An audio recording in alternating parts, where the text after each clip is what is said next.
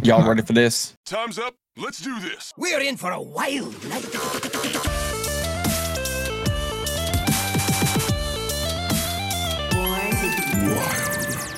Welcome, welcome, welcome, everybody, to episode 127 of Born to Be Wild, a wild exclusive Hearthstone podcast where we have fun hanging out with friends, talking about the wild format of Hearthstone and spotlighting members of the wild community. I'm your host, as always, Nate Wolf. It is great to be here uh, for not too much longer uh, from the Portland, Oregon area. I've got about two weeks left here, and then we are headed down south to uh, sunny Southern California. So uh, my time is short. Um, but but I'm not going anywhere.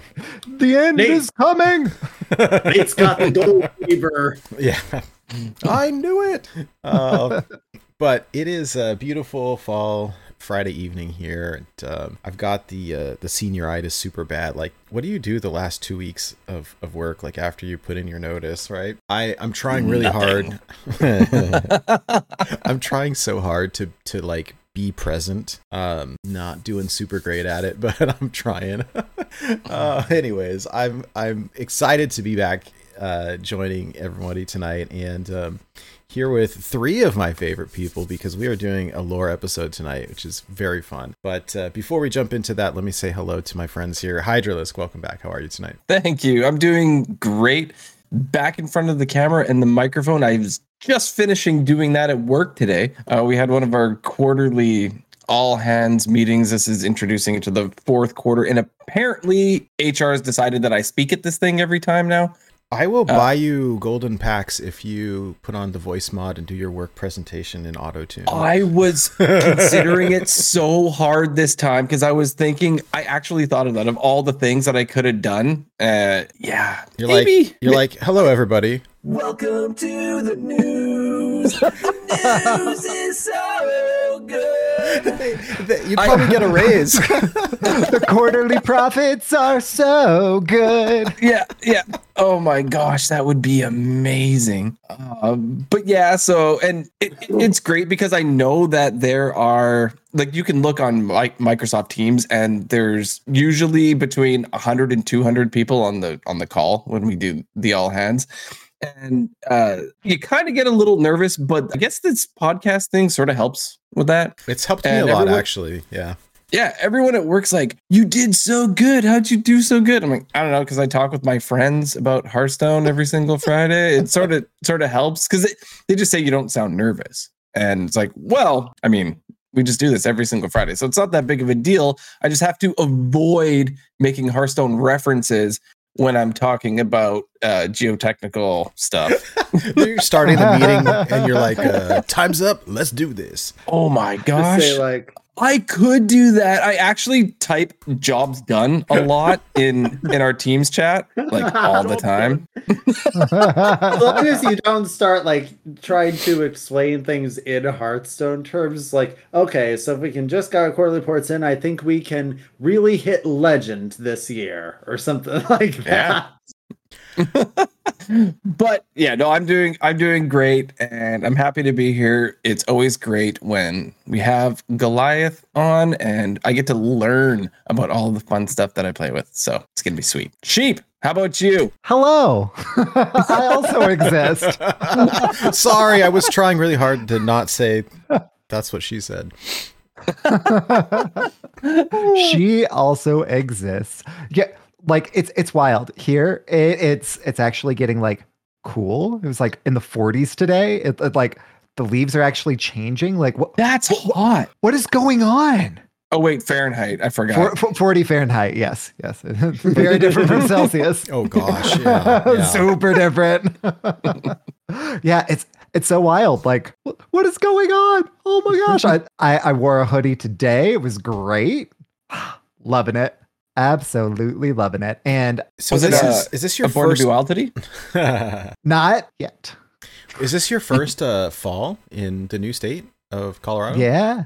Yeah, I've, been, you know, different places during during the fall before, but this is my first like living here during it. So yeah, Nice, excitement The, about. the weather isn't like ridiculously hot all the time. Uh, yeah, that's that's what I'm going back to, I think. But we'll see. We'll see. yeah, it uh, Hey, it's a big adjustment. It's a good one. Good times. it's a great one. I get to follow in your footsteps. I'm asking moving advice now because it's been a while for me, and uh, yeah, I 17 hours in a car with two cats. I can't wait.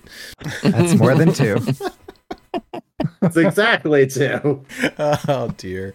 Well, that's yeah. I don't know. This is it's uh, fun times for everybody. Lots of lots of change, and um, yeah. Goliath, how are you? Welcome back, man. Chain. Ah, doing uh, pretty good overall. Uh, coming at you guys from uh, Cascade, Iowa, and uh, just funny is you. Um, I've actually just been buying a lot of fruits uh, like from California, because it's it's funny because like this is the season like around here they're harvesting like the corn and the soybeans and all that stuff and things are kind of going down. You don't think the fresh fruit but apparently over in california where they grow things like pomegranates and plums and stuff this is like the big season for all that. And so i mm. have personally been really excited that i can buy pomegranates in the store again. I've just kind of developed some strange fascination with them Hey, they're good. I yeah like I, mean yeah. And their work. They're, they are work. You're burning calories while taking it apart. yes. You look like And, a bloody uh, mess Mixed when you're cube done of too. fruit. hmm And if you eat enough of them, then you stay down in the underworld forever. So, It's great. A great Oh, taste. It tastes Persephone. great together. but um, yes, it's it's been getting uh, colder for me. Actually, just last night I had my first like freeze warning pop up on my phone and stuff, and I'm in a hoodie right now and everything. For those of you listening, uh, audio. But um, yeah, no, this is always uh, something that I look forward to every time uh, set comes out, and occasionally between when set comes out. If we because we still have an Old God series to complete. Actually, You know what? You're right. Now that I think about it, but um, yeah, no, I always always look forward to uh, getting to come on here and get the lore master on uh, and uh, get on my inner storytelling dwarf. Is the is finishing the Old God series kind of like tournament mode? I guess so. you could say that, I guess. the, the difference is we, we we've actually had like at you know what one sometimes two lore episodes a month whereas tournament mode it's not like there were tangent, tangential tournament mode things coming out on the reg too Uh, We'll show them how it's fired. done. We'll do it. We'll finish. yeah i believe we'll get So- it. Yeah, we'll do it soon. We'll do it soon. but yeah, today is uh, a fun one. Was we're I think this this is the episode I think where this is the first time that Hearthstone has released a set with characters that are so recent to content they just added to the lore within the past year or so. Uh, generally, they, they tend to go back to uh, some of the stuff that's at least a few years old, but uh, here they decided to uh, jump right in and uh, do some of the biggest, uh, yeah. Uh, heads up for everybody, we're going cosmic storytelling again. Uh, we're going to have to start before time had a name and all of that stuff again. But Sweet. Uh, all of that can wait. We have some uh, other business we need to take care of first, right, Nate? Briefly. Absolutely. So, for those of you joining us for the first time, welcome aboard. Let me briefly explain how this show works. We record this podcast live every Friday evening here on twitch.tv slash born to be wild hs. Uh, that- that's the Twitch cha- channel URL. The video version of this podcast is then posted to YouTube shortly thereafter. Of course, this is a podcast. Audio versions are also distributed to all the podcast apps. So, however you are watching, listening, or absorbing via osmosis this podcast today, thank you. Yes, you. Thank you all so much for being here tonight. Uh, big shout out to the folks who are joining us live on Twitch. Really appreciate you all hanging out here. Um, and again, I, I want to recommend uh, the video version, especially when we do one of these lore episodes, because we will have a lot of vis- visuals on the screen. So if you're one of the audio listeners, um, I hope you enjoy the stories. It should be a lot of fun. But if you want to see the pictures from Hearthstone, see the pictures from World of Warcraft to kind of follow along, Um, definitely recommend watching this on YouTube. Uh, but yeah, uh, before we get into the main topic of the show, I did want to say a big thank you to Shokunin, who is the executive producer of our show, and also to our patrons, um, including joining us in chat over here, Aramorn. Thank you so much for your support and and uh, for hanging out with us. It, it means the world. Um, if you are uh, interested in supporting the show, there's a few things that you can do, like um, like and subscribe to our channel on YouTube, um, make comments on the podcast, uh, leave a review on iTunes, Spotify, Google Podcast, or your podcast platform of choice. Helps people find us. Um, if you are interested in uh, having some emotes, we have some cool ones on Twitch. Uh, you can get some for free just by following. There are others that you can get uh, by subscribing. That is free if you have Amazon Prime. And uh, finally, um, we do have some merch that is available on our website. A couple pictures here of uh, the Schmoopy family wearing some Born to Be Wild merch that uh, they sent us over, which is really fun. And there are links to that stuff on our website, which is borntobewildhs.com. And then finally, if you're interested in interacting with any of us or you want to learn more about all this stuff, just check out our website, borntobewildhs.com. Uh, there's a link there to our Discord. It's an online community. It's free to join. We have a lot of fun hanging out, chatting with people. We share um, deck deck lists. We share uh, real life stuff. We share achievements, and again, my favorite uh, is the funny username channel. My my two favorites of the past week. They must have been friends because these two lovely gentlemen, and I say gentlemen because I think a female would be too dignified to name themselves. I take I take big dumps was one, and uh, Poo Poo Man Doodoo was the other one. so uh, if you're listening, I take big dumps and poo man doo doo. Thank you for entertaining us. if you want to see more funny usernames, check out our uh, Discord channel. Links on the uh, on the website. I, Just I've, imagine been, if- uh, I- I've been saving quite a few of the, those funny usernames to uh, to post a big dump of them myself. So uh, look forward to that in the coming days. I can't Just- to wait to see your sheep dump. Just imagine if those people ever went to a championship with announcers and everything. Oh yeah, here's one uh, sheep posted this past week. Uh, wishing poo. So in the uh, so in today's uh, uh, you know Hearthstone match, uh, world champions, we have Wishing Poo versus Poo Man Versus? Doo Doo. Versus. I gotta say it in the dwarf voice. oh god. Oh. I take big dumps versus Sylvanas. I have no time for games.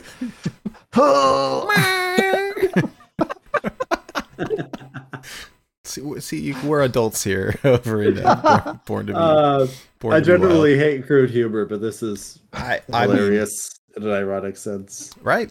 Uh, so uh, a very very brief uh, little bit of news before we get into the lore. Um, so the ladder reset. It today is the seventh of October. The ladder reset last weekend, and I love it when the first of the month falls on the weekend because that means that like I I have a uh, Monday through Friday type of job. And uh, the first was on a Saturday, and so I got to hit Legend over the weekend because uh, instead of packing boxes, I was playing Hearthstone like a bad husband, and I hit Legend using. um, so I came in at rank 32, which is awesome. Very happy with that. I uh, had a 65% win rate overall, and I only played one deck to Legend. Uh, it was Reno, Renathal, Shadow Priest, and so I'm gonna go ahead and take take credit for those deck lists, but uh, I stole it from Schmoopy Daddy, who stole it from Lorthos. Uh, but we all changed a couple of cards. So Schmoopy Daddy added Najak because I think he was missing a card or something like that. And then I um I pulled out School Teacher and added Skulking Geist because I kept seeing these due process like mill druids, and so I put in Geist, and uh, it was so funny. I I uh, of course after I put in Geist, I see like none of them, but my final boss was against a uh, Renathal Kingsbane, and I pl- and I played Geist and and like he nuked nine cards. Yowza. it was all the poisons uh, were were gone, and their dagger, their kings, Oh, their man. Kingsbane was a three three, and it was uh, was like okay. so uh, yeah, yeah, I I think I secured my 11x. Um, I'll put the deck list in in chat if anyone wants it. It's on Twitter. I got I, they posted it on Hearthstone Top Decks, which is always fun, and um, I don't know that I can really take that much credit for the list. Uh, I got the idea to swap in Geist from Memnarch, who was also seeing a lot of the uh, the druids. So uh, it kills Jade Idol if if you're wondering. That's how they, they kind of go infinite there. So, anyways, um, had a good time, and uh, yeah. Aside from that, uh, just kind of hanging out. Trying to wrap up stuff at work and do a lot of packing and stuff, but uh, here here we are. So this background you see behind me is going to be deconstructed over the next week or so, probably. But I will still be here. I was Um, picturing you while you're packing, getting like a headband with like this thing where you can su- suspend your phone in front of it. So like, I, I am packing, honey, and you're like, hold on, swipe, swipe. shh, shh, don't give away my secrets. Yeah. Um, I didn't know you've been playing Secret Mage. I thought you were playing Renathal Oh Priest. gosh. You know what? I tried, and so I think it's interesting. I've seen a couple of like meta hot takes, and uh, Secret Mage is is turning out to not necessarily be the tyrant that everyone thought it would be. Um, I will say uh, what people are predicting and what I've I've seen a handful of. Tier one is is like the Beast Hunter or Copper Hunter, whatever you want to call it. Which that tech is gnarly. I just it's a little bit big brain for me, although I think it's getting easier. Uh, the new cards, the Shade Hound is incredible in that deck. Uh, Reno Priest, they're saying is tier one. I will say from experience, the games are super long and there's a lot of decision points. And so if you want to climb with it, you just got to be ready for like long, grindy games. The difference with this and like your your old Reno priest is that Reno, like the old Reno priest with um, Polkelt, and you were it had a definitive game plan where you were looking to play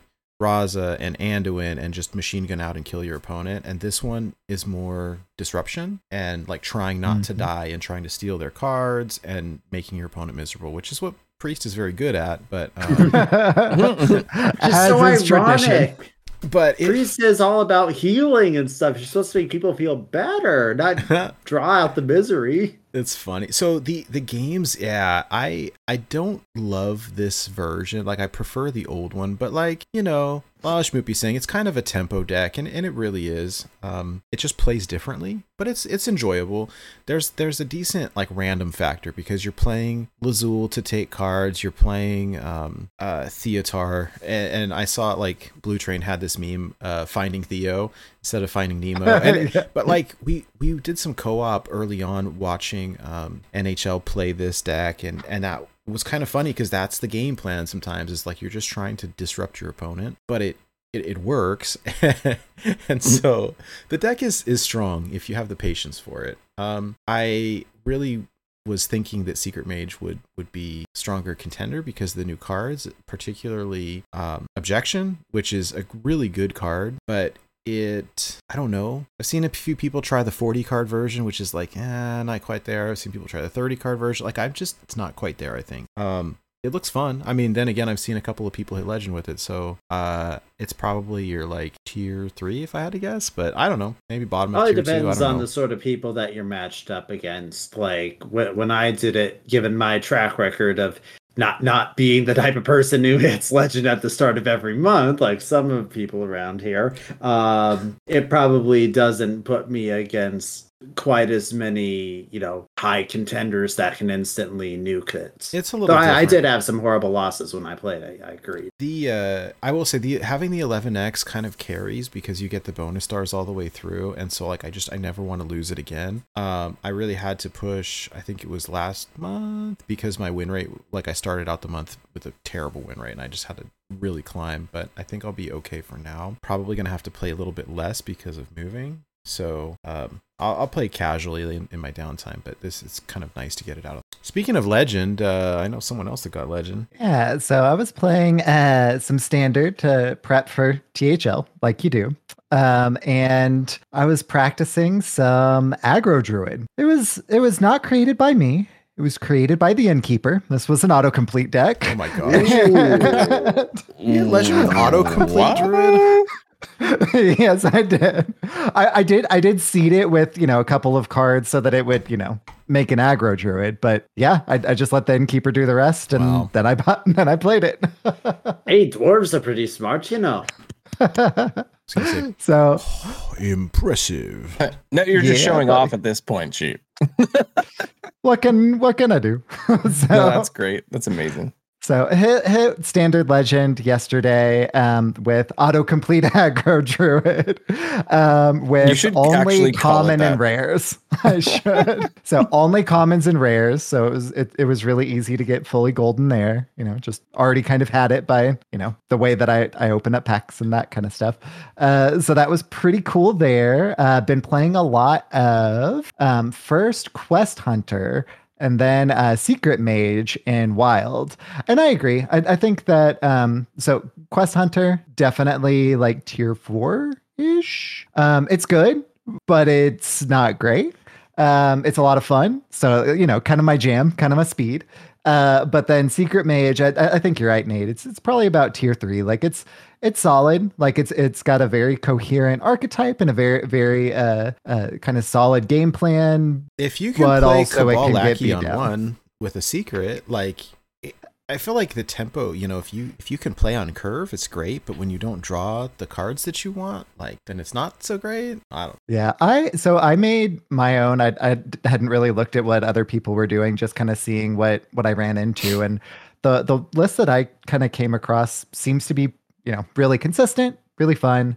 Um, and I'll keep on jamming that and kind of iterating, you know, like you do. Um, but uh, it's, it's a lot of fun. Uh, have not quite hit legend in wild yet, but I'll definitely get there. It's only the seventh. Oh yeah. All right. Anything else that anybody wants to to share before we jump into um our lore segment here? Hyder, you've been I want to share.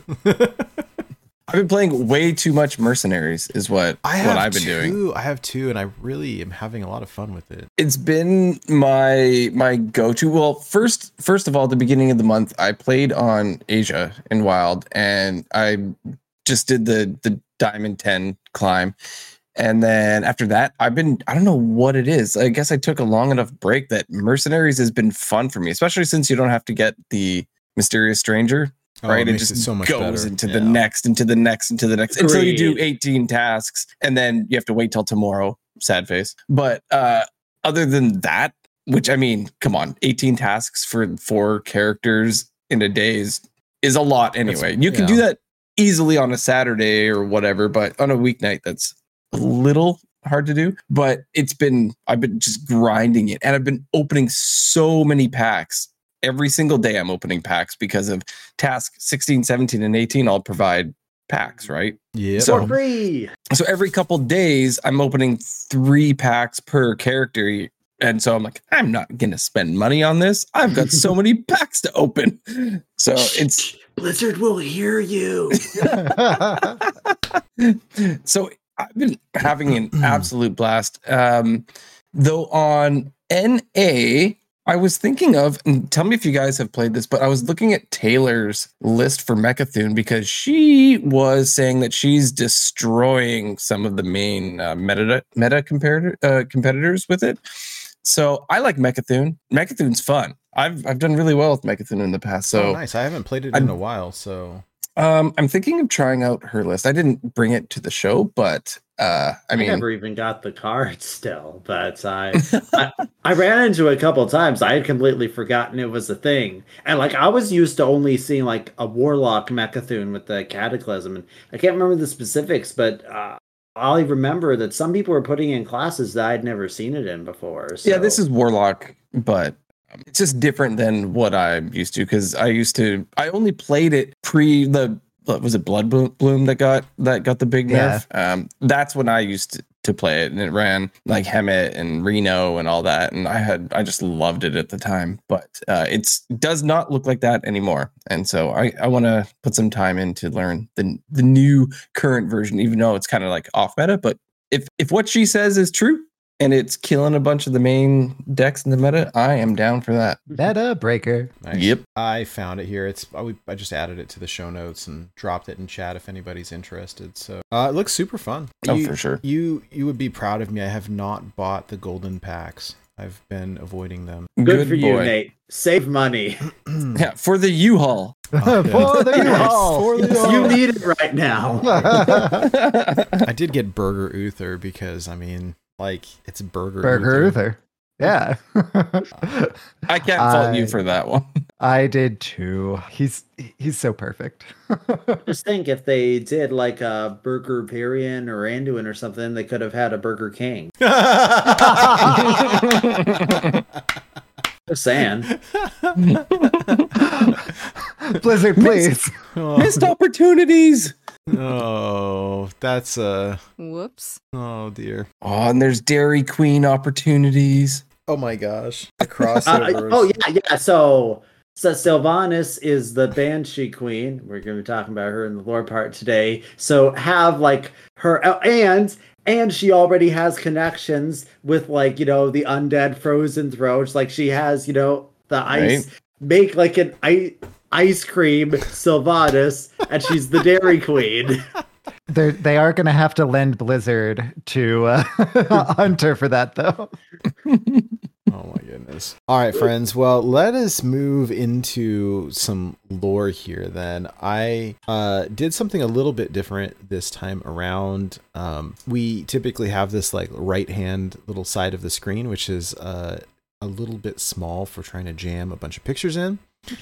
And so um, have a little bit of a different layout here. So hopefully this lends itself a little bit better to the art aspect of things. Again, for those of you listening, I hope you enjoy. I, again, I would encourage you to try to watch just because it uh, then you can put the stories to to the pictures kind of follow along so before we um get into well I, I should say to to kick off the lore segment, I think we're going to do a little brief recap of where we left off last time with the Shadowlands. And so let me move over to this segment here and bring up our map, and I will pass the mic over to Goliath. All right. Previously on Born to Be Wild. well, I think I'm going to actually pull out a little tactic that I do to open up. So, uh, fun fact about me, I actually do a small little bit of uh, teaching for uh, some kids uh, like every other Wednesday night. Uh, but when you have that long in between, you really have to start with okay, who remembers anything that we talked about last time? Because it's been a couple weeks. And this is where we all kind of like on- look down at our feet and uh, Mhm. like, hmm, hmm, All right, who remembers anything we talked about with the Shadowland? Hmm. it's where you go when you Hydra, die. are you raising your hand? Stuart, Stuart. and then there were the blue people. and they they ushered the to the different th- places in the stuff and there were the different like levels and the sandstones and the yeah. What sheep said. wow, you guys aren't too similar, dissimilar to my class, honestly. Uh, there's always like the enthusiastic kid or the one who just tries to piggyback off of them. I was that enthusiastic kid when I was little, uh, and everyone wanted to piggyback off me. But um, yes, so uh, the basics of the Shadowlands. So, as a quick refresher, the Shadowlands is the realm of the infinite afterlives. Uh, so, any uh, living soul that dies anywhere in the cosmos of the Warcraft slash Hearthstone universe goes to the Shadowlands, where they are uh, first they enter the city of Oribos, which is right at the center of it, and are judged by a being called the Arbiter uh, to decide which is the best afterlife suited for them or that they are suited for. Uh, and then there are, as we said, infinite afterlives, but there are four ones that are kind of like the core powers uh, of the world. and uh, the one that Sheep was talking about was Bastion, which is where you have uh, Stewart, the, uh, the steward, the cute little owl people, and the winged blue people known as Kyrians, who uh, ferry the souls of the dead to the Shadowlands. You have Maldraxxus, which is the constantly war torn afterlife, which is intended for people who literally live for battle and like they're not happy unless they're fighting and killing something. And that's meant to be sort of like the uh the armies to defend the Shadowlands from any other cosmic forces. Uh, you have Ardenweald, which is the nature uh, area. This is Yeah. the place that is tuned to the cycle of life and death. It has a partnership with the Emerald Dream, and it's basically where spirits like wild gods or Loa or maybe very powerful druids or whatnot uh, will go and stay for a while before they are reborn along with uh, the seasons and such. And then we have Revendreth, the main setting of the core uh, expansion that we had, of which this is the mini set, uh, which is ruled over by Sire Denathrius and uh, the uh, the Court of Harvesters, and is basically meant as a way for if uh, there's a soul that is uh, particularly wicked, that it's not suited for any of the other afterlives, it's sent there for attempt at some rehabilitation uh, before it is judged to either stay in the uh, Revendreth as a Venthyr and basically just continue the cycle where it helps purify souls, uh, gets sent back to Oribos to be chosen for a new afterlife, or it, if it is exceedingly unrepentant after everything, goes down into the Maw, which is our core setting for uh, our little talk tonight as we go into Maw and Order. Uh, and so uh, let me just ask you guys then, uh, from just looking at the cards in the set, uh, what sort of uh, vibes do you get about the Maw? Courtroom puns aside, of which uh, Nate uh, provided some wonderful information from uh, the legal side of things. Just when you look at the the sort of things in the art, what sort of vibes do you get about the kind of place the Maw is? Yeah, dude, it's like a dungeon or like prison, right? It's uh it seems very there's a bunch of guards that all look like Sauron from Lord of the Rings and the jailer and like that is not the place you want to go. That's like maximum security prison, right? Uh, The guy who looks like he's uh, from Fairy Tale that we were talking about, Nate. the the blue fire skeleton. Oh gosh, yeah, kind of. Yeah. Yeah. And uh yeah, I don't know. I mean like if you see if you um I didn't pull it. Let me pull it up here, but like, you know, like uh Sauron from Lord of the Rings, it looks very similar to the jailer, right? With all the the armor with the spikes and everything. Um it's Yeah. pretty pretty cool and pretty scary and seems like an unpleasant place to be. Oh, it is that by design. It is basically the hell of the Shadowlands. It is the place for only the worst, most wicked, most unrepentant souls to be tortured for all of eternity. Um, and it just so happens that the guy who's in charge of it is also its biggest prisoner. Uh, the jailer is the title that he is known by, but his name is Zovaal. And uh, he along with the uh, leaders of those other shadowland areas that we mentioned so then you have the uh, the archon uh, who rules a bastion. You have the sire sire denathrius who is in revendreth. You have the winter queen who uh, rules over ardenweald. And you have the primus who uh, rules over maldraxxus and they, along with Zovaal, were created by this mysterious race of creator beings known as the First Ones, who are apparently like even more creaty of everything cosmic than the Titans were, or something. They were just kind of uh, introduced as a mysterious concept in the lore with the Shadowlands expansion, and information about them has been very purposely withheld to keep them as mysterious as possible. I think partially because they're, they're trying to, from a story perspective, fill the niche that the Titans and Old Gods used to have,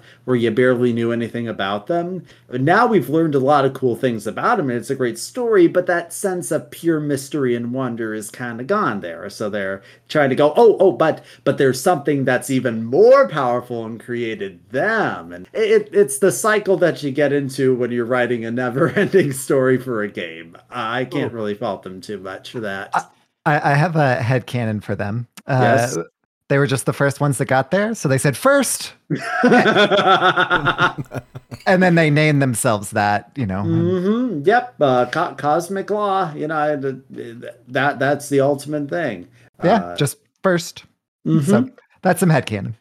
and so uh, Zovaal and friends is uh, we're essentially known as uh, either the uh, Eternal Ones or the Pantheon of Death. Occasionally, um, the Eternal Ones is more kind of the, the official moniker they go by, but they are essentially the ones who rule over everything that has to do with uh, where a soul goes after death. And uh, Zovaal, as the flavor text of his legendary card so helpfully points out, once served the role of arbiter, which means that he was the one who would be sitting on like the big judgment throne and would see every single soul go by which you know to him the life is you know the in the blink of an eye there. And uh he he ran into a little um, a little problem that a lot of uh, Warcraft's villains, both small scale and cosmic, seem to run into, where they get the idea that because there are differences among people, because not everything is the same or united together, that it is fundamentally flawed, and therefore they must break everything in order to remake it as a unified force under their control because as arbiter zovaal had some mysterious vision and we have no idea what was in it but he thought he saw some sort of impending disaster that would doom the entire cosmos and he's like, a divided cosmos cannot withstand what is to come, without ever saying what he thought was going to come in the first place. Uh, because Blizzard decided that that they wanted to have that as a big cliffhanger so that we come back later to learn that part of the Mm. story. So- Um, Can I? Sorry, can I ask a quick question though? Like, Yeah.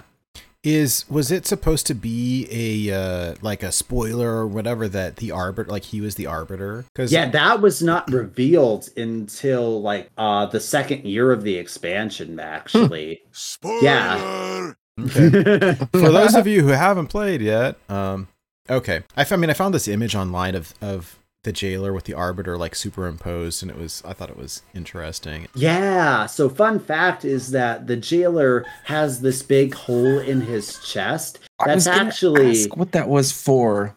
that's uh, so the the arbiter has this uh, basically a large orb that is kind of like uh, contains the anima and um, the sigil. So essentially, what happened is that uh, it, the one like principal rule that the eternal ones could not follow is uh, that they could not do it, that they had to follow is that they could not return to the place of their creation, which was uh, a place called Zereth Mortis. It was basically the workshop that uh, the first ones used to create them, and that generates afterlives.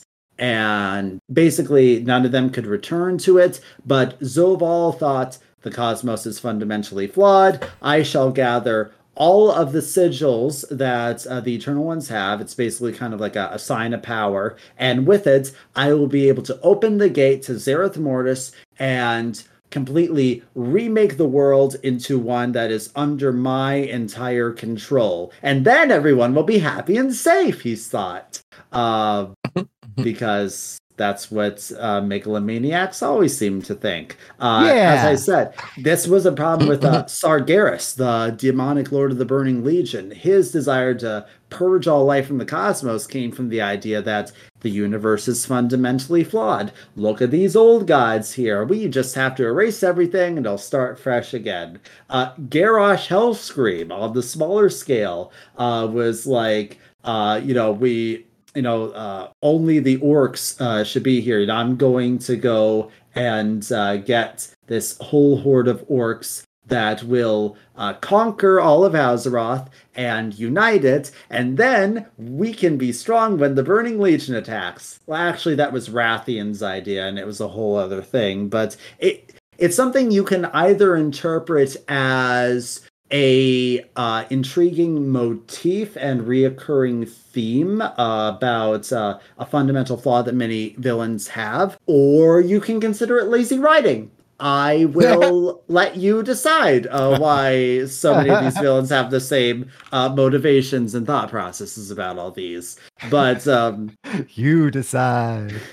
Case in point, this was Zovaal's way of thinking, but he was stopped and basically put on trial and uh, sentenced by uh, his fellow Eternal Ones. Frankly, he was so powerful that they had to wage this whole war uniting against him in order to be able to take him down and uh, then basically uh, chained him down and decided that uh, he needed to be stripped of his power, that he had betrayed and forfeited his office as arbiter, and that he would be cast down into the maw.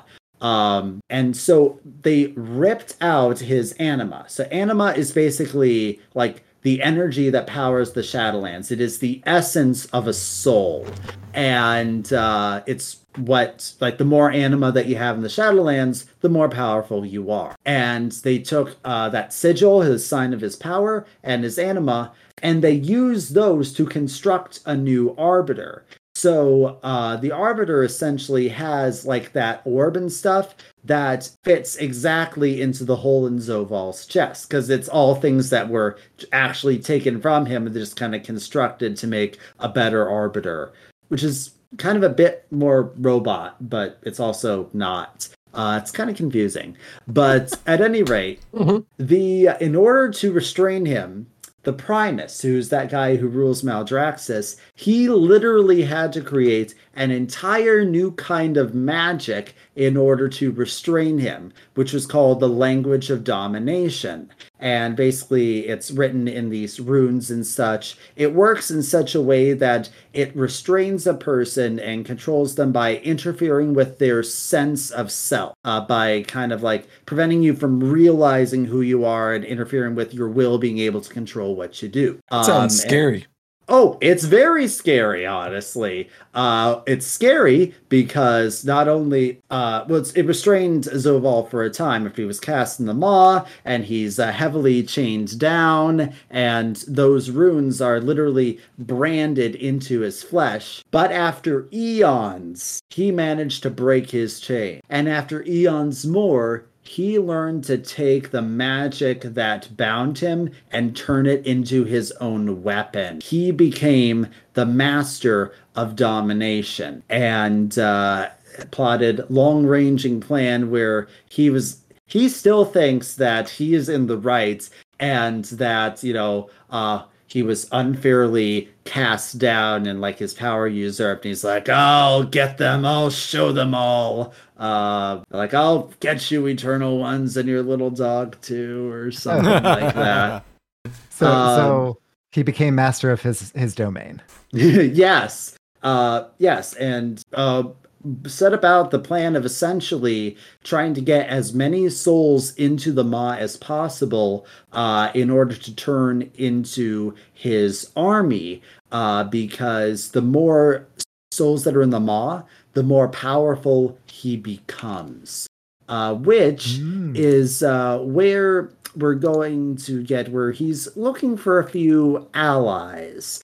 Uh, well, not allies, more like people he can directly control so far, because it's kind of the nature of domination. So here's the really cool thing here. You guys know Frostmourne, right? Mm-hmm. Mm-hmm. and the Lich King's helmet, the Helm of Domination. They were Hmm. crafted by the jailer Whoa. and given oh it gets even better uh they were extracted from the minds of the primus uh, who had created domination in the first place because uh, the primus suspected that something was amiss in the maw. He went down to check it but the jailer caught him and chained him up and stole all his memories including how to make really powerful weapons. And so by doing that he crafted frostmourne and the helm of domination. Gave them. Yeah. Was, That, that makes a lot of sense to me because I was looking at the jailer's um, staff or weapon that he's holding, and it has a lot of similarities to Frostmourne.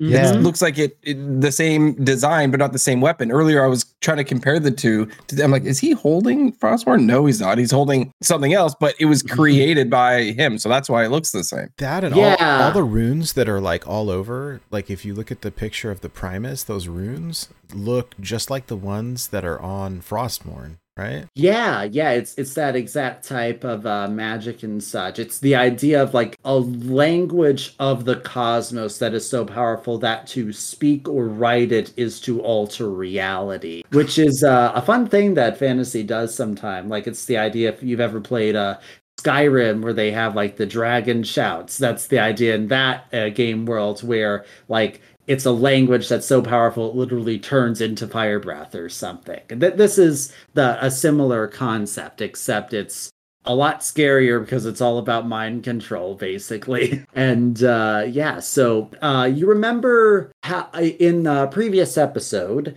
uh, when we talked about Sire Denathrius, uh, do you remember us talking about uh, the Nathrezim, the Dreadlords? Yes. Yes. What do you guys remember? So they um were oh my gosh, now that you asked, I'm drawing a blank. I'm sorry. Well, I, I mean, I remember in particular that the Dreadlords like really had a big part in the corruption of Arthas um, Mhm. into the Lich King, uh, for sure. And um, what's his name? Uh, Mal- Mal'Ganis, uh, in particular, is one of them. Communicating with Kel'Thuzad, and um, I, I mean, if like, gosh, it wasn't too long ago that I had gone through and played Warcraft three, and you see like uh, Arthas just go off the deep end and you know, whispering in his ear, he's got um, you know the Dreadlords and Kel'Thuzad and uh, the whole transformation into the Lich King. But um, the the uh, about the dread or the like the Dreadlords in general, I don't remember a ton of specific. The Dreadlords, uh, or the Nathrezim, as their their proper racial name, were created by Sire Denathrius, Denathrius, Yes. Nathrezim, as the ultimate spies and infiltrators and saboteurs. And Oh yeah, they could uh, change their shape, huh? Right, that's what we talked about. Mhm, Yes. Yes, that's something. That's very much something they can do. Uh, we'll get back to that a bit more towards the end, actually, because it's relevant uh, for one of our legendary cards in the set. But um, essentially, uh, so we remember that Denathrius was kind of secretly always working with the jailer, and uh, so the whole idea was that he kind of faked the Dreadlords getting exiled out of the Shadowlands as a way that they could become his agents in the physical universe. And uh, the way that uh, most of them did that was by joining the Burning Legion and kind of manipulating events and so on, so that uh, they could uh, get access to influence some people who might be able to push events along a bit. Um, for example, uh, the Lich King was actually created on the orders of the Demon Lord Kil'jaeden, uh, who, fun fact, used to be one of Velen's best friends. That's a whole other story there that we can uh, talk about someday. But um, basically, uh, there had been this orc named Ner'zhul, who was a shaman, and uh, he had been uh, well, basically, he died uh, while he was trying to do some work uh, with uh, the Legion invading Azeroth and all that.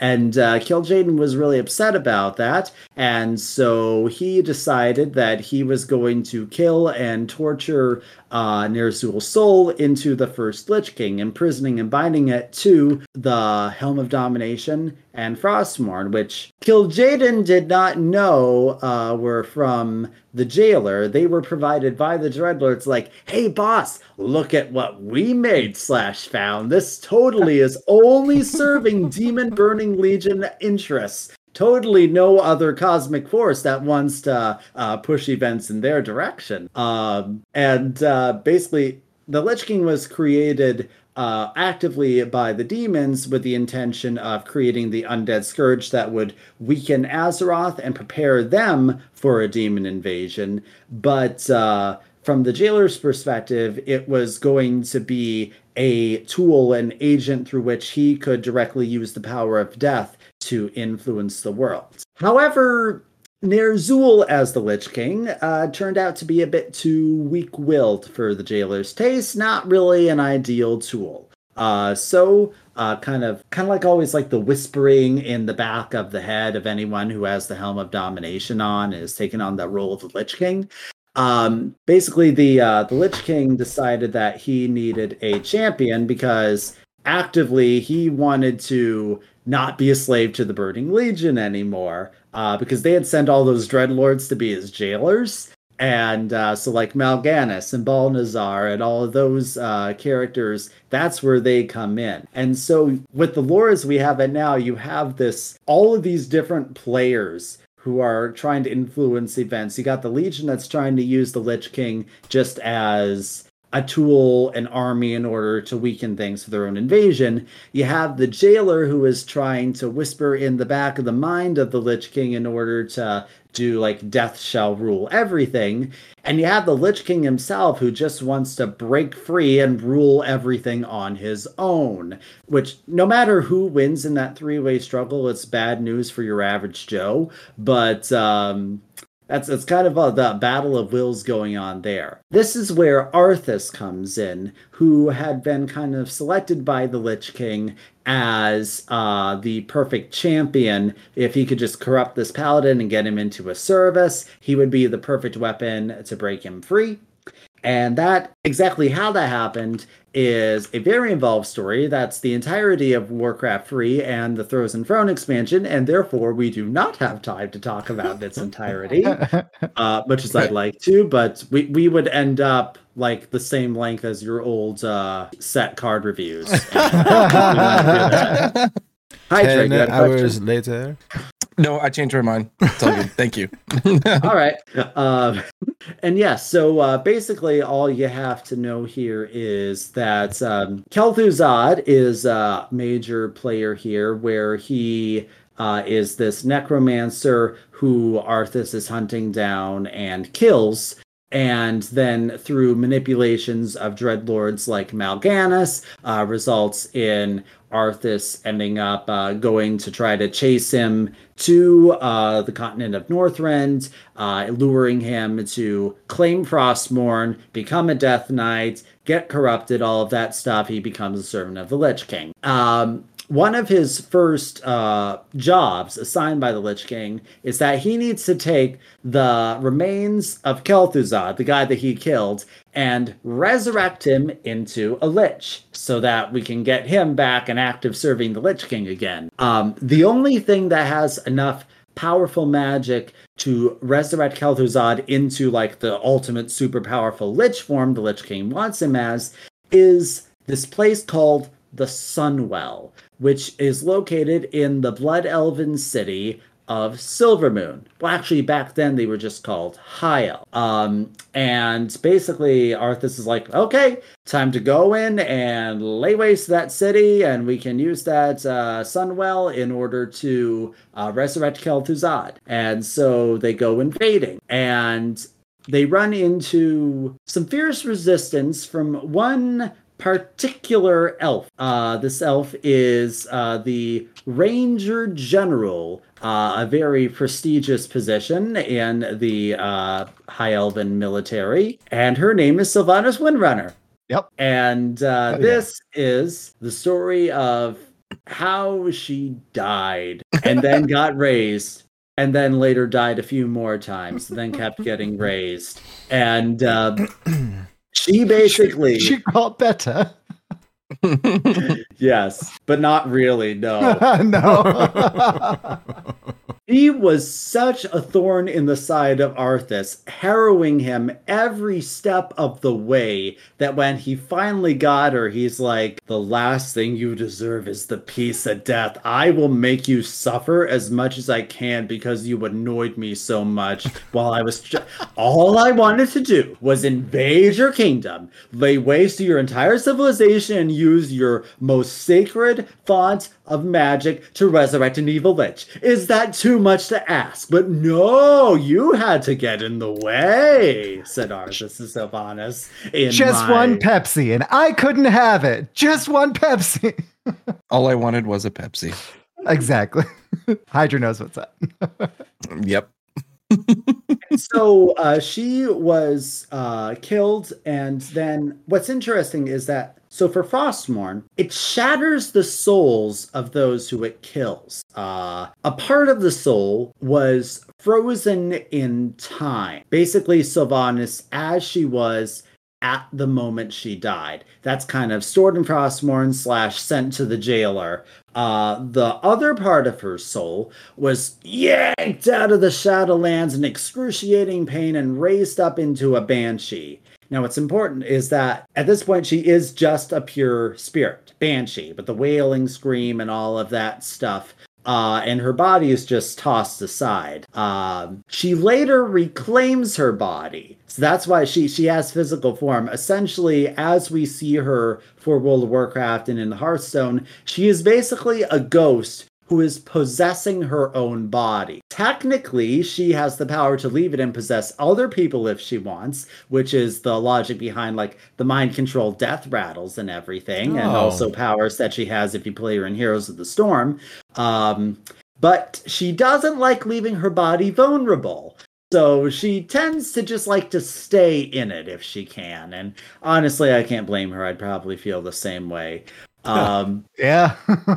and uh, I'd say that, let's see. Sorry, I almost lost track of it. Oh, yes, yes. Sylvanas. Uh, so, again, very long story. She does a lot of stuff, but the Spark Notes for our purposes is that eventually she manages to break free of Arthas slash the Lich King's control after, ironically enough, Illidan Stormrage uh, tries this long distance uh, magic blast wave on the frozen throne that is causing a collateral da- a lot of collateral damage and is actually stopped by uh, Tyrande and Malfurion.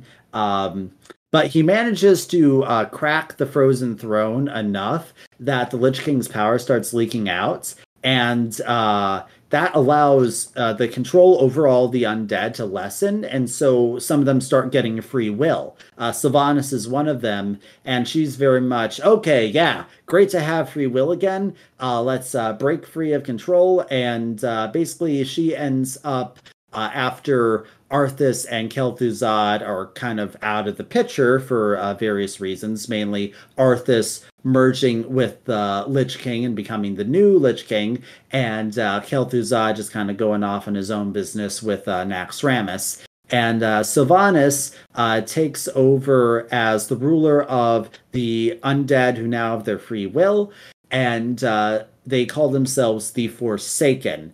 She Uh, had no time for games. yeah, no. Honestly, um, Wah. uh, out of a serious sense for uh, need for self-preservation, she uh, tried sending ambassadors to any of the larger factions, both the Alliance and the Horde. Unfortunately, um, the Alliance did not know that the undead who were approaching were free-willed uh, individuals who were seeking to uh, make a deal, and thought they were just more scourge that was coming to kill them. So it's a trap. yeah. Um, the Horde was uh, more accepting, uh, mainly because actually of um, our druid hero uh, from uh, the Barrens, Heimal Rune Totem.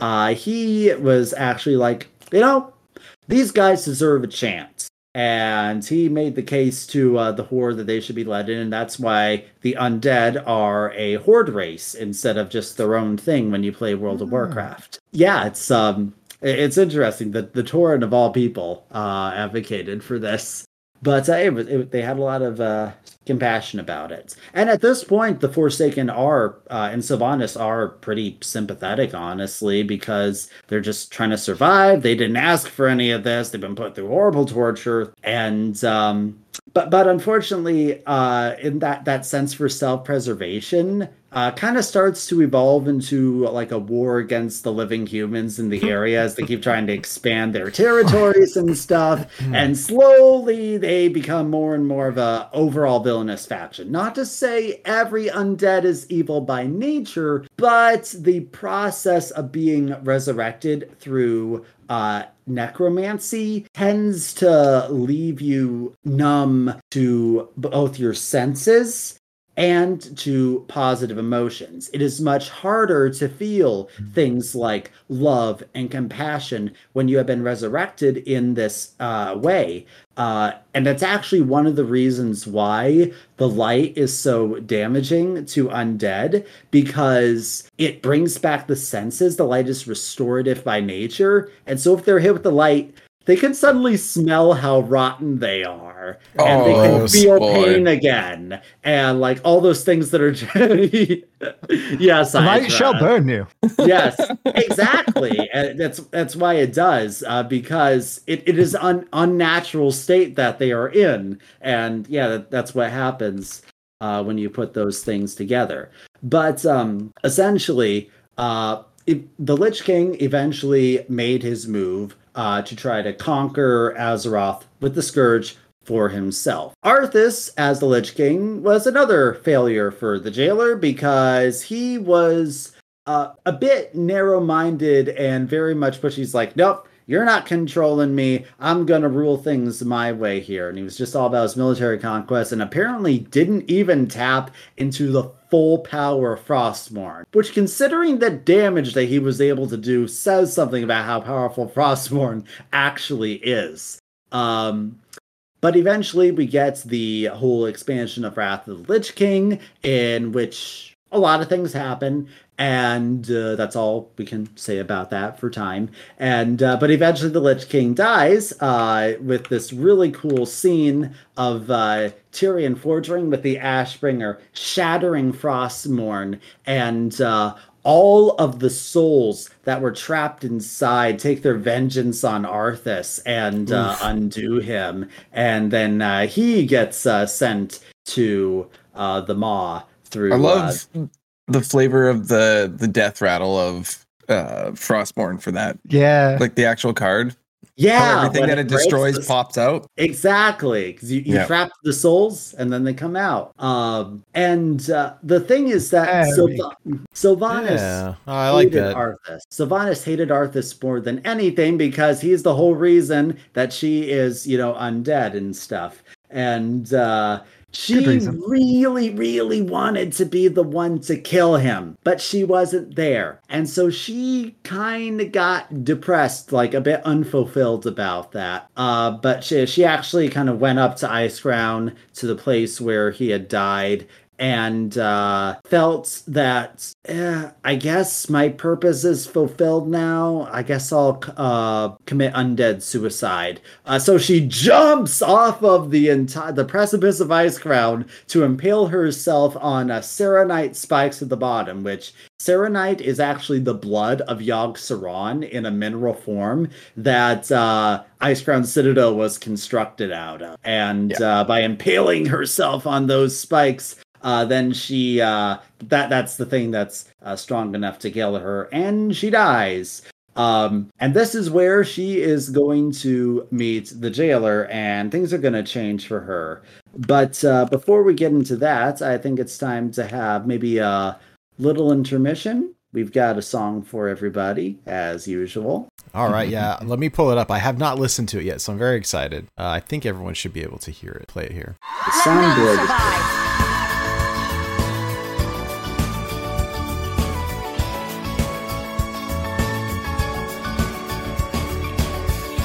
no time for games.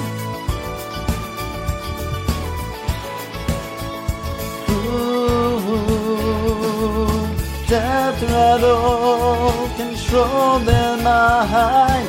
Now you scream, none shall survive. Ooh, see that girl, hear that scream, playing the Banshee Queen.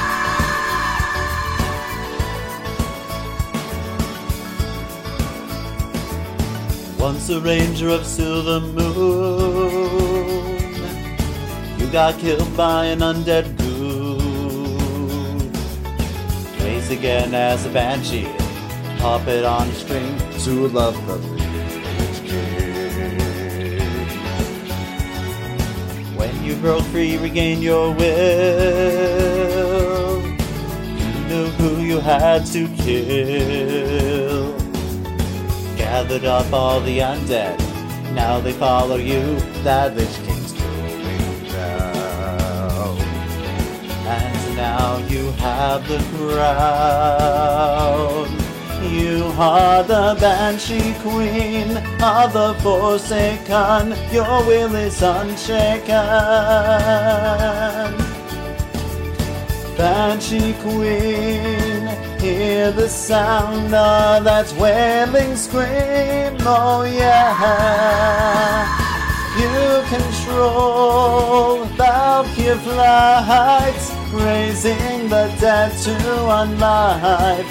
Who see those fools, watch that scene, serving the Banshee Queen.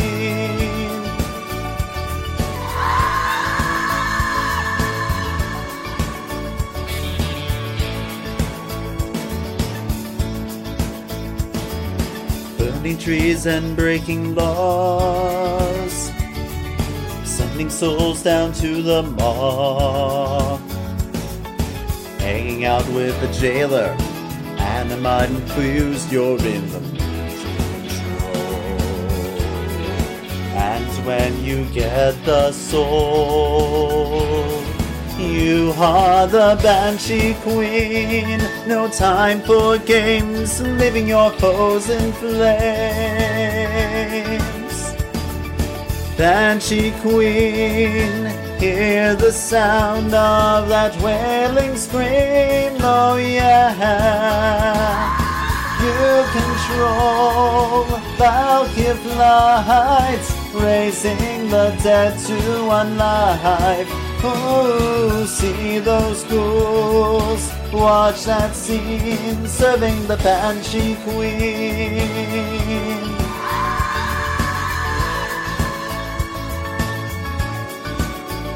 Serving the Banshee Queen.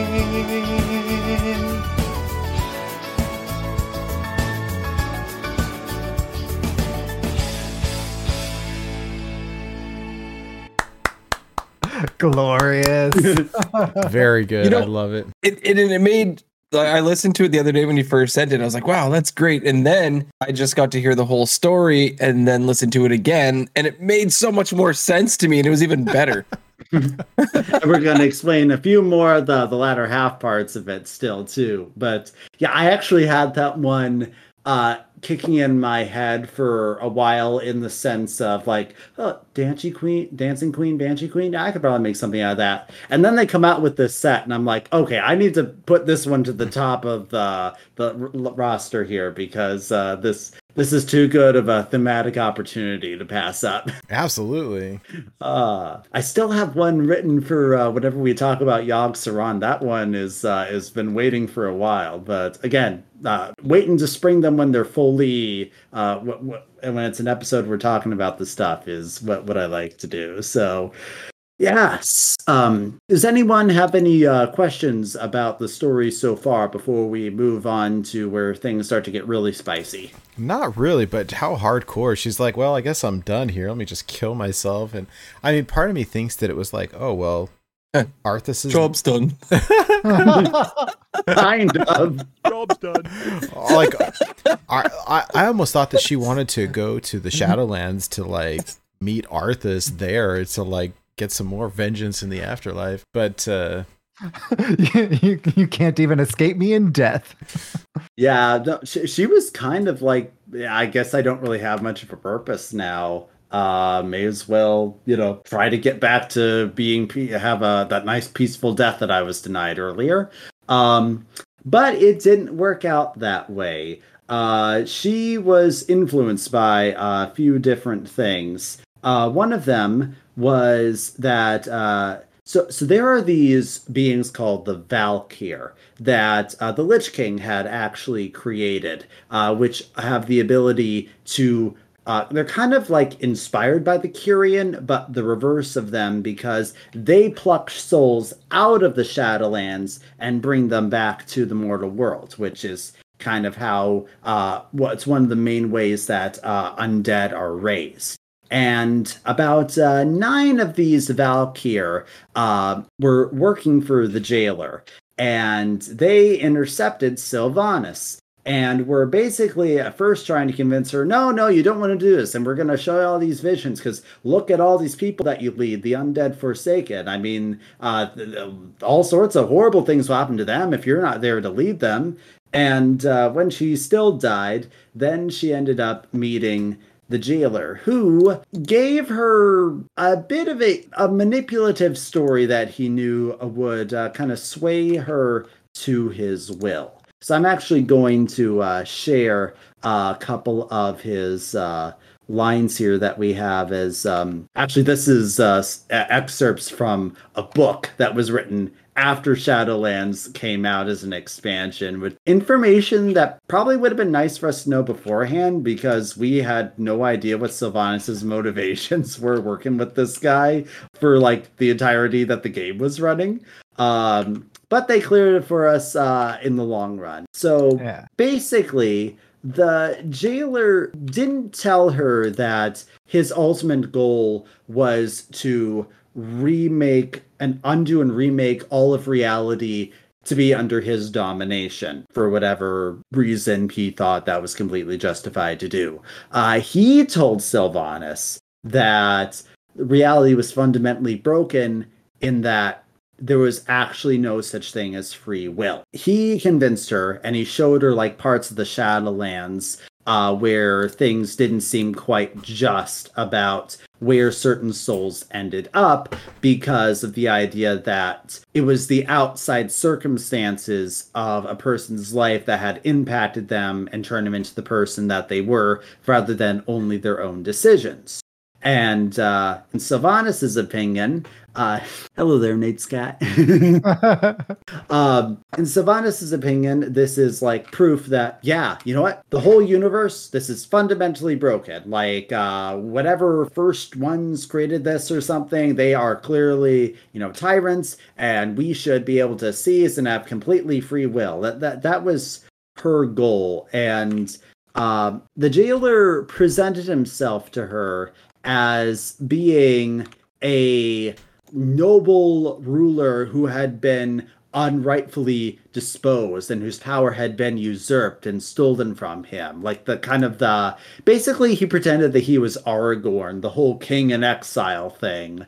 Um and uh I'll just uh, read you a couple excerpts uh, from the novel of things that he said to her. Um, he said, I am Zovaal. Before I was jailer of this place, I reigned over the realms of death from the precipice of eternity itself. I stood as arbiter over every mortal soul whose brief flicker of life had sputtered out. In an instant, I knew the entirety of their existence. And time after time, do you know what I saw? Fragile beings left to the fickle whims of fate. Their worlds, their kin, whether they were wise or simple, hale or sickly, these things were forced upon them. From the moment they drew their first breath until they exhaled their last, the choice was never theirs. And when their lives ended, it was my duty to decide their souls' fate for all of eternity. From its conception to execution and throughout all that has been and is, the design is gravely, cruelly, and worst of all, inherently flawed. In many ways, Sylvanas, your story echoes my own. We were both betrayed and broken. I too was torn asunder, and I understand well what it is like to feel achingly, eternally incomplete. See, see, he's pulling that uh, classic manipulation tactic of saying, We're the same, you and I. Like, Mm. Yeah, I yeah, yeah. Sylvanas, I am the one person who understands you. Yeah, Where yeah. have we heard this Doesn't story? sound like a cult leader recruiting teenagers, you Oh know? my gosh. yeah. Gaslighting 101. Mhm. Gosh, no, that's Yeah. like that's. I mean, it's just the same story, right? Uh, that we heard with uh, Queen Azshara and um, N'Zoth, yeah. N'Zoth Yeah. and Sargeras and, and all of that stuff. And so, hmm And at my, my, first, my, Sylvanas. how the turntables. Once Sylvanas learned that he was the guy behind the Lich King, she at first was like, "Ah, it was all your fault. But he's like, no, no, no, no. That was Arthas's problem there. I had nothing to do with that. I didn't order that. Uh, but uh, here's another thing that he basically uh, told her that she would need to strip away, like, being as i said being undead already makes it harder to have empathy and such but he was basically telling her to actively disregard all of it in order to bring herself to do the cruel things that would be necessary uh, he said it is not arthas you need to be free of it is your own mortality our path will have no place for compassion the regrets the guilt of the living it will have no place for their morality because it, just like the machine of death, is at its heart flawed. And that flaw is believing that anything is fair. how emo. That was, Right? You took it right out of my mouth. That was the most emo thing I've heard in a long time. And I've defeated Illidan I don't know how many times. Mm-hmm. Yeah, he Fair said, point. We will remake everything life, death. You will be my side at each step. Together we will show every soul that both their lives and the eternity that awaits them are prisons, and bring them true freedom. Uh, but the th- thing is, why he's telling all this Sylvanas is he says to her that he has lots of slaves, like domination is his thing. But after all the Lich King failures so far, he realized that um, he needs uh, someone who is his ally freely to serve as an agent in the world, someone who will actually cooperate with him instead of resisting him. yeah, it turns out that uh, th- those people tend to make better help. Uh, who would have guessed? Took him eons of existence, apparently. Um, but so basically, Sylvanas is a little, eh, I don't know about us, but he essentially is like, here's my card. Uh, when you change your mind, let me know. Like, not literally, but that's the gist. What he, what happened was that uh, she bonded with those nine Valkyr. And in order to show that, uh, so that no one of the uh, Pantheon of Death would be able to detect that uh, she was absent from the Maw, uh, one of the Valkyr took her place. That Valkyr's name was Annhylde, and she is one of our warrior portraits Yeah. from the rewards track. So that's her. Uh, so they all serve Sylvanas. And so that kind of explains a bit of her uh, dialogue and comments, doesn't it? Oh, how cool. Oh yeah. She looks like she could kick my butt. Oh, yes, they are very powerful beings. They remind me of uh, like Um, Valkyrie, right? I'm sure that's where the name comes from. Yes, exactly. In fact, uh, it was later expanded upon in the lore. So there is literally a guy named Odin in the uh, World of Warcraft. He's one of those Titan Forge that we've talked about a bit before, like uh, like the Raw card from the uh, Mogu Cultist. Mm, Uh, that he's uh, called a Titan Forge, and there's another one of those that was named Odin, and uh, he actually created the very first uh, Valkyr uh, because he gained the ability to uh, see into the Shadowlands, and he saw those Kyrian, and he's like, "That's a cool idea. I want to create an army uh, that I think will help safeguard Azeroth, and so I'll just take the souls of the most powerful warriors to ever live and put them into these bodies I'm going to forge, and uh, that'll be my thing." And then the Lich King saw that, and he's like, "That's a great idea. I'll copy the copier," and uh, made his own Valkyr, who uh, Stop copying me. more evil. Stop copying me. This makes me want to play God of War again and fight the Valkyrie. Like they're I, intense. I I I finally played that this year because it was finally on PC, and I was not able to defeat a single Valkyrie. they're hard. Yeah. they are really really hard but um yes that's uh that that's where that part comes in and then uh time goes past several expansions worth of warcraft material which again we shall not bother to talk about because it's not directly related although sylvanas did do a lot of things like invading Gilneas and started this whole beef with Genn Greymane because she killed his son and a whole bunch of stuff like Rude. that. Yeah. Well, she was trying to kill Genn, but his son jumped in front of the poisoned arrow. You, you know, it's it's it's that self-sacrifice thing. But uh, that's there's a particular enmity between the undead and the Worgen uh, because of all of that. They are like arch enemies, uh, which I think was just an excuse by Blizzard that you could have like zombies fighting werewolves constantly because it looks cool. That's pretty cool. Now every time I play even hunter, I'm gonna have to use the Sylvanas skin though. yeah, then you're bringing them together. Uh, Yen doesn't like that. But um, so what happened then eventually was that the Burning Legion had another invasion of Azeroth. And this was the start of a series of events that the jailer had prophesied to Sylvanas as when the time is right, this will be the sign. He said that the signs would be um oh yes a fiery darkness will return you must step out of the shadows and lead a blade will pierce the heart of the world and you shall hold the blood from that wound and sense its power and finally you shall topple a king and shatter the sky itself that's rather cryptic messaging isn't it yeah. but it all came true because the Burning Legion was that uh, fiery enemy that returned. And then when he said, You must step out of the shadows and lead, this is when Sylvanas became the war chief of the Horde. So uh, the Horde went through several war chiefs because um, well, a lot of some of them were bad or retired or whatever. It, it it went through leaders a lot faster than the alliance did, honestly. Um, but at the time, the current one was our buddy Vol'jin, one of those earliest uh, priest legendaries. And uh, he was the leader of the trolls. He was the war chief of the horde for a while, but he was mortally wounded fighting against the demons. And while he was on his deathbed, he's uh, Sylvanas came in and he said, The Loa have spoken to me, and they say that you must step out of the shadows and lead. You must be watching. He says that is the very dying, uh, gasping type of voice in cinematics and such. And um, it was true that Aloa had uh, spoken to him and told him that. But it turned out that this particular Loa was an ally of the jailer.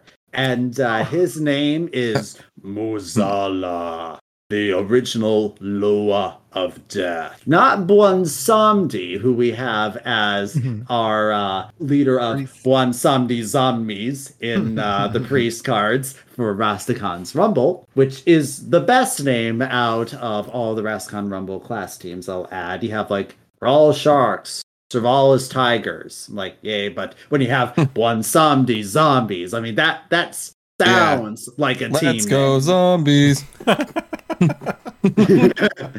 I just did that out of pure instinct. We're all trained. yes.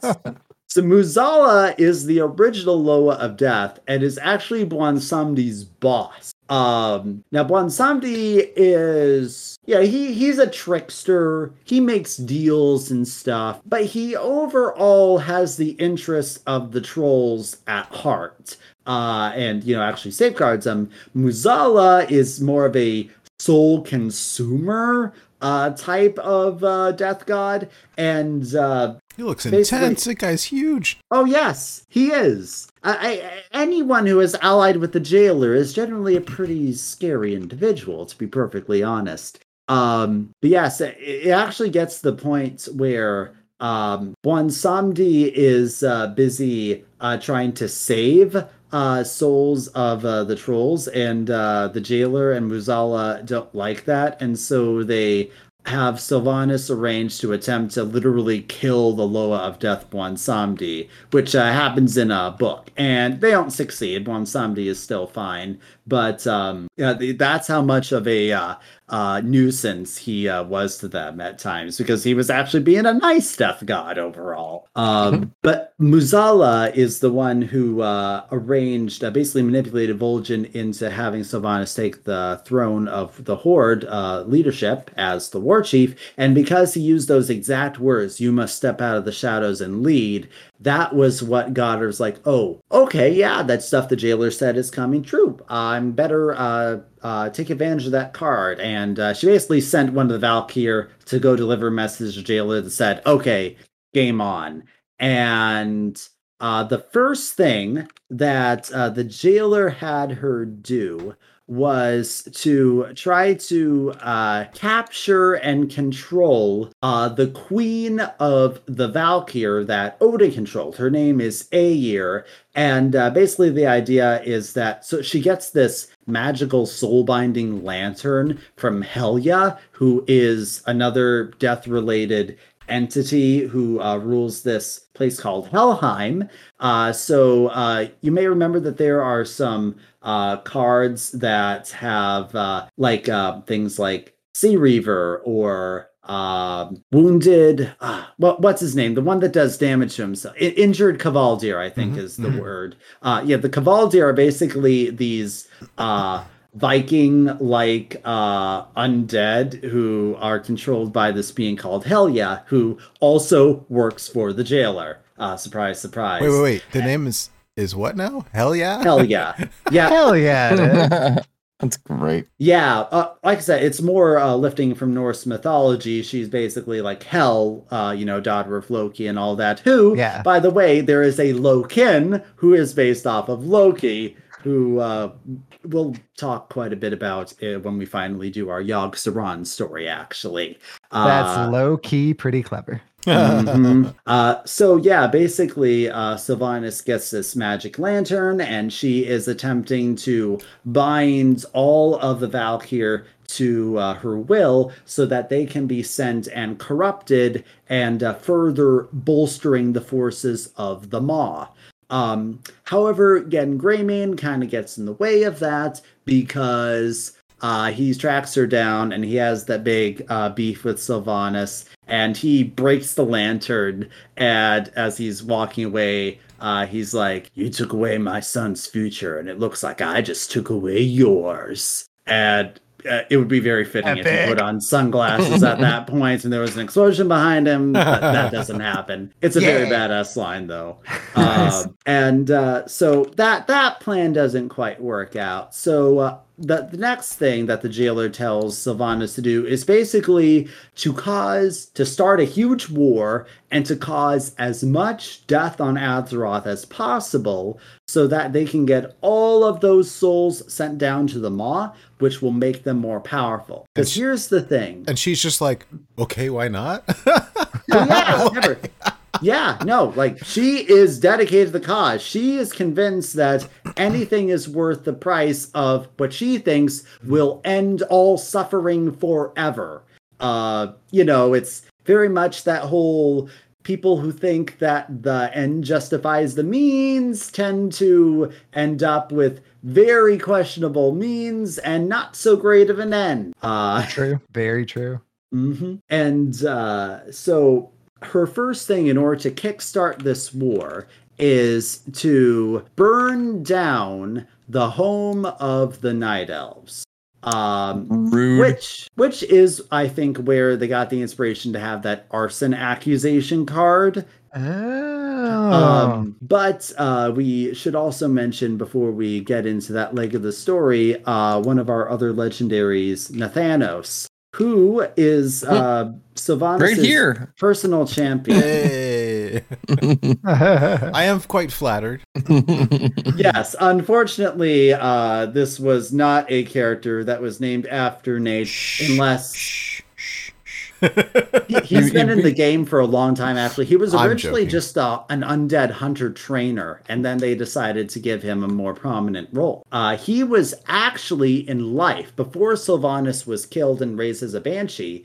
Uh, he was kind of her student, uh, the one human who was ever inducted into the ranks of the High Elven Far Striders. That was the name of the elite archer group that Sylvanas was in charge of. And by the way, why she is considered a hunter portrait. She has the bow and arrow. She was essentially a master of the bow in life and continued uh, to some extent with that in death. And um, there was a lot of talk and gossip that, uh, frankly, Sylvanas kept saying that their uh, relationship was strictly professional. Everyone's like, ah, she's got a thing for the human. hmm, how scandalous. Uh, you know, and uh, she may or may not have. It's kind of uh, left up a bit in the air. There's definitely some tension there. But uh, Nathanos ended up getting uh, killed and uh, raised by the Scourge. And uh, Sylvanas was so uh, eager to be able to have him back that rather than the normal case of uh, Scourge and uh, just kind of discovering their free will on their own after like Lich King power was drawn away from them, Sylvanas literally tore him out of the influence of the Lich King. Uh, that had never been done before. But she's like, nope, nope, he is mine. and she uh, she was so into making sure that he was top, like had reason to be around, that she uh, went through this whole ritual of giving him a uh, more advanced, perfected uh, undead body. So that's why he looks more like a, a just a pale human with a dark beard and everything, instead of like ah, yeah, like a uh, like your typical Forsaken is doing, where they're listing their jaw and all that type of stuff. Uh, Right. just occurred to me that if anybody opted to clip that, uh, what I just did there, that'll be very strange looking out of context. Flipping now. I love it. Well, and so that's that makes sense then for the uh, the lore perspective for this. Well, why he is defending her. yeah, he is her champion. He is her yes man. And according to many in the Warcraft community, he is her simp. he is like anything my lady commands the dark lady can do no wrong uh, uh yeah like they, they they have an interesting relationship where they both frequently deny every any sort of feelings because like they're all about being emo and you know uncaring undead and all that stuff but there's something there they do kind of deep down still care for each other devoted in that way uh, but yeah, that that is Nathanos's deal. Um, and he is actually there right with her when she burns down the tree. So essentially, her initial plan was just to uh, kick off the war by uh, killing Malfurion and uh, holding the Niles under capture and hope that oh, they'll be, you know, really broken and depressed, and it'll, you know, be uh, a good step to us getting this war going here. But when she saw like the defiance that there would be even a dying night elf that she spoke to was still holding on to hope and told her you can't kill hope. She's like, "Oh, Watch I me." can't, can I?" Challenge accepted. and she has them launch flaming catapults with like shaman fire elemental infused firebrands set the entire magical world tree of uh, of uh, Teldrassil that the night elves are living in uh, on fire. Completely burns it down. Millions of night elves die here. The rest are refugees who are left homeless. And Tyrande ends up entering her own emo phase because of this, because she hates Sylvanas so much, she ends up embracing like the power of the dark side of the moon and becoming this thing called the Night Warrior. And that is also another story. A lot of these stories intersect. Um, but uh, basically, yeah, she does a lot. This is a major uh, turning point. And uh, one thing that we need to uh, talk about, have a little flashback into the Shadowlands here, is remember how I said that generally, like the souls go in front of the Arbiter and then they go to whichever afterlife is best suited for them? Well, that's not happening anymore because those pesky little Nathrezim that we talked about a little while ago, while they were members of the Burning Legion, they arranged for uh, the planet of Argus, which is the home planet of the Draenei, by the way, um, and also had a world soul. Uh, do you guys remember what a world soul is? It's something very important Yeah. to Warcraft cosmology. So it's like the it's like the baby titans like sleeping Exactly. world, right? But it hasn't woken up yet because it doesn't have like the power. But it's like providing the the the power to the world essentially, right? Gold Uh, star for Nate. That's that that covers all the bases, honestly. Bam, Um, Azeroth. there you go. yeah, Azeroth has a world soul, and it turns out that Argus had a world soul as well.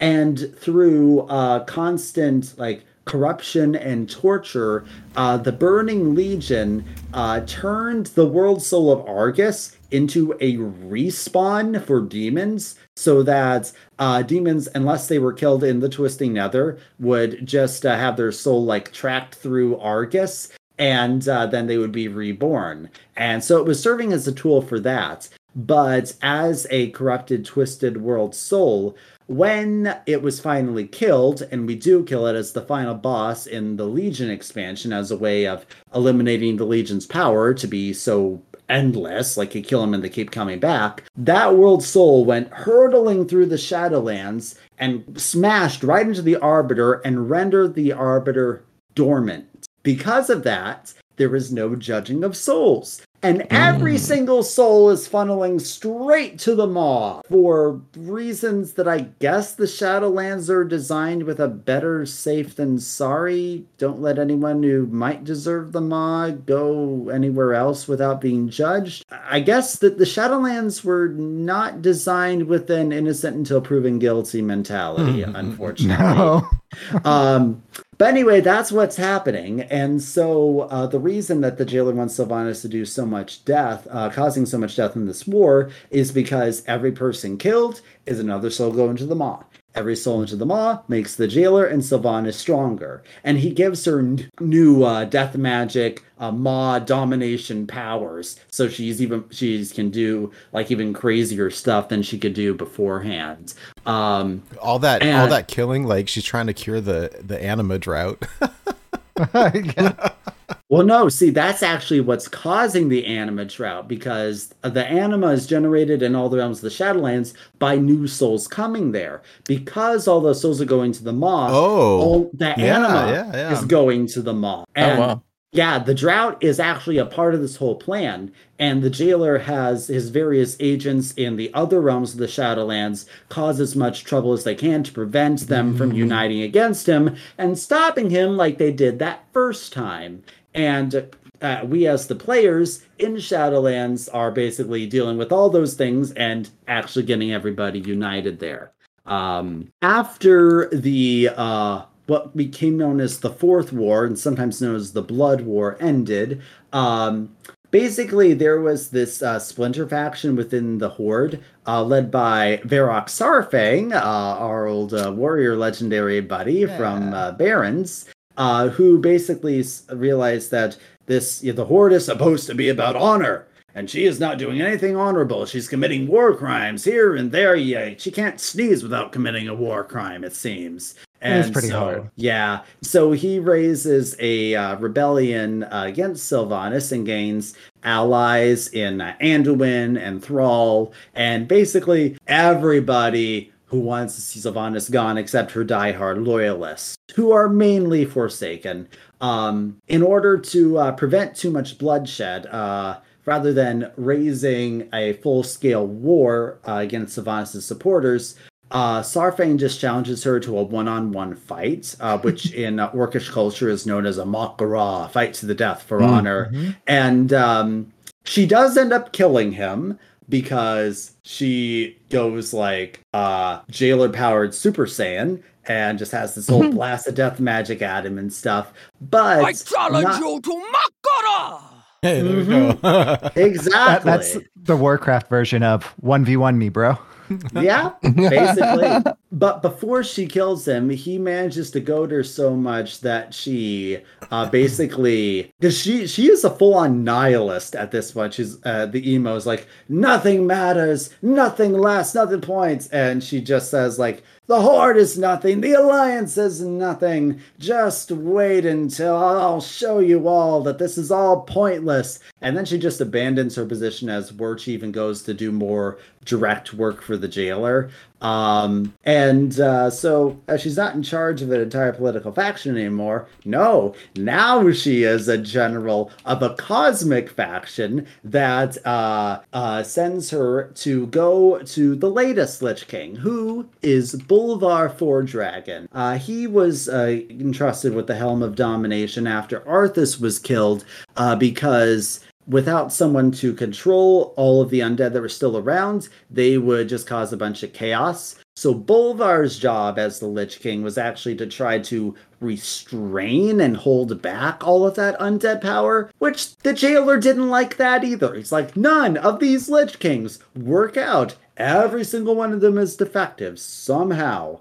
And uh, but Bolvar always heard that voice whispering in the back of his head, and he never knew how many of his actions might have been not his own ideas after all while he was uh, the Lich King. But what Sylvanas does is she just goes right up to Icecrown, and with the superpowers the jailer gave her, yanks the Helm of Domination off of his head and breaks it in two. And when she does that, the sky above Ice Icecrown Citadel cracks and is a direct portal to the Maw. And uh, this is uh, basically where like members of like uh, known as the Mawsworn uh, are like swooping down and like kidnapping people and bringing them to the Maw and everything, uh, including some of uh, Sylvanas' biggest opponents, Jaina.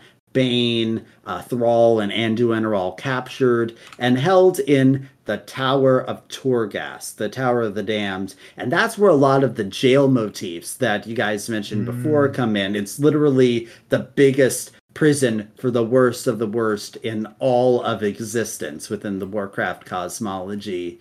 Uh, so yeah, it's like uh, it's frequently said no one escapes the maw because th- there's no way to get back out, except of course if you're a player character because that's kind of a part of the plot there. Um, and so uh, one of the big things is that uh, the jailer uh, needs a weapon, uh, like something kind of like the Lich King, but completely under his control, like complete puppet from to dominate, no will there whatsoever. And he and Sylvanas see the potential for that in Anduin because they need the purest soul possible to corrupt into their ultimate dominated weapon. And uh, uh, Anduin is, as I said, he was captured, and he and Sylvanas have a bit of back and forth about stuff, trying to get into each other's heads. And uh, she eventually decides, yeah, no, I'm going with this. And just like basically uh, through crafting a new uh, Morn Blade, which is the type of sword that the Frostmourne is, where it has the runes on it and has the power of domination crafted by the jailer. Um, basically, they turn uh, Anduin's sword, Shalamayne, which, by the way, we used to be Varian's sword and is the one that he has in that Varian King of Stormwind, that one that splits in two. Uh, Basically, that sword is uh, corrupted, and actually, the soul of Arthas is fused into it as the fuel for the dominating power. And Anduin has this armor that's put on him, covered in all the runes, and the jailer controls every single thing that he does and acts as like a powerful agent to be able to collect all those uh, things that the jailer needs, those sigils, in order to get into Zereth Mortis and enact his final plan. Um, this leads to a big raid in the game that is called the Sanctum of Domination, where uh, we as players uh, take on some of the jailer's uh, most powerful forces in an attempt to stop him from getting the Arbiter's Sigil, his old power, uh, and being able to break out of the Maw and enter Oribos. Sylvanas is the final boss of that, and we don't kill her and she doesn't kill us, but she stalls the players long enough for the jailer to literally expand the borders of the Maw around Oribos and uh, basically take the Arbiter's power and back into him. And then he gets this really cool upgrade with a, a much more interesting appearance, honestly, with a really cool suit of armor. Um, and I believe we have an uh, image of that, correct? Uh, this one, yes. Yeah, that's it. Uh, that's kind of what he uh, looked like at his uh, fullness, where he's. Uh, so we have this image of him with kind of a horned helmet. He's standing in front of the portal that he's created. That's the portal to Zereth Mortis. And it's at this point that he decides to spill the beans to Sylvanas. He's like, hey, so I know I told you that we were going to just kind of you know, give everybody free will and stuff. But I was actually planning on remaking the entire universe to serve me. So, uh, yeah, you can still join if you want. And she's like, I will never serve. And try shooting an arrow at him. But of course, that does absolutely nothing. and, uh, Valiant effort, though. yes. Um, and then what he does actually, as sort of an ironic punishment for her, is he takes that fragment of her soul that was initially sliced off of Frostmourne and was frozen in time and restores that to her. So she has a full soul again, but they're two warring souls because there's the old version of her who was the noble uh, ranger general who only wanted to protect her people. And then there's the banshee queen who has had her mind messed with and is a complete emo nihilist at this point who has committed many many unforgivable war crimes against all of reality at this point. And uh those two soul parts of her fight, and she's basically in a coma uh, for quite a while until Uther, or I believe some of you guys like to Bluther? say Bluther, who is a Kyrian and actually suffered a very similar fate. Uh, he had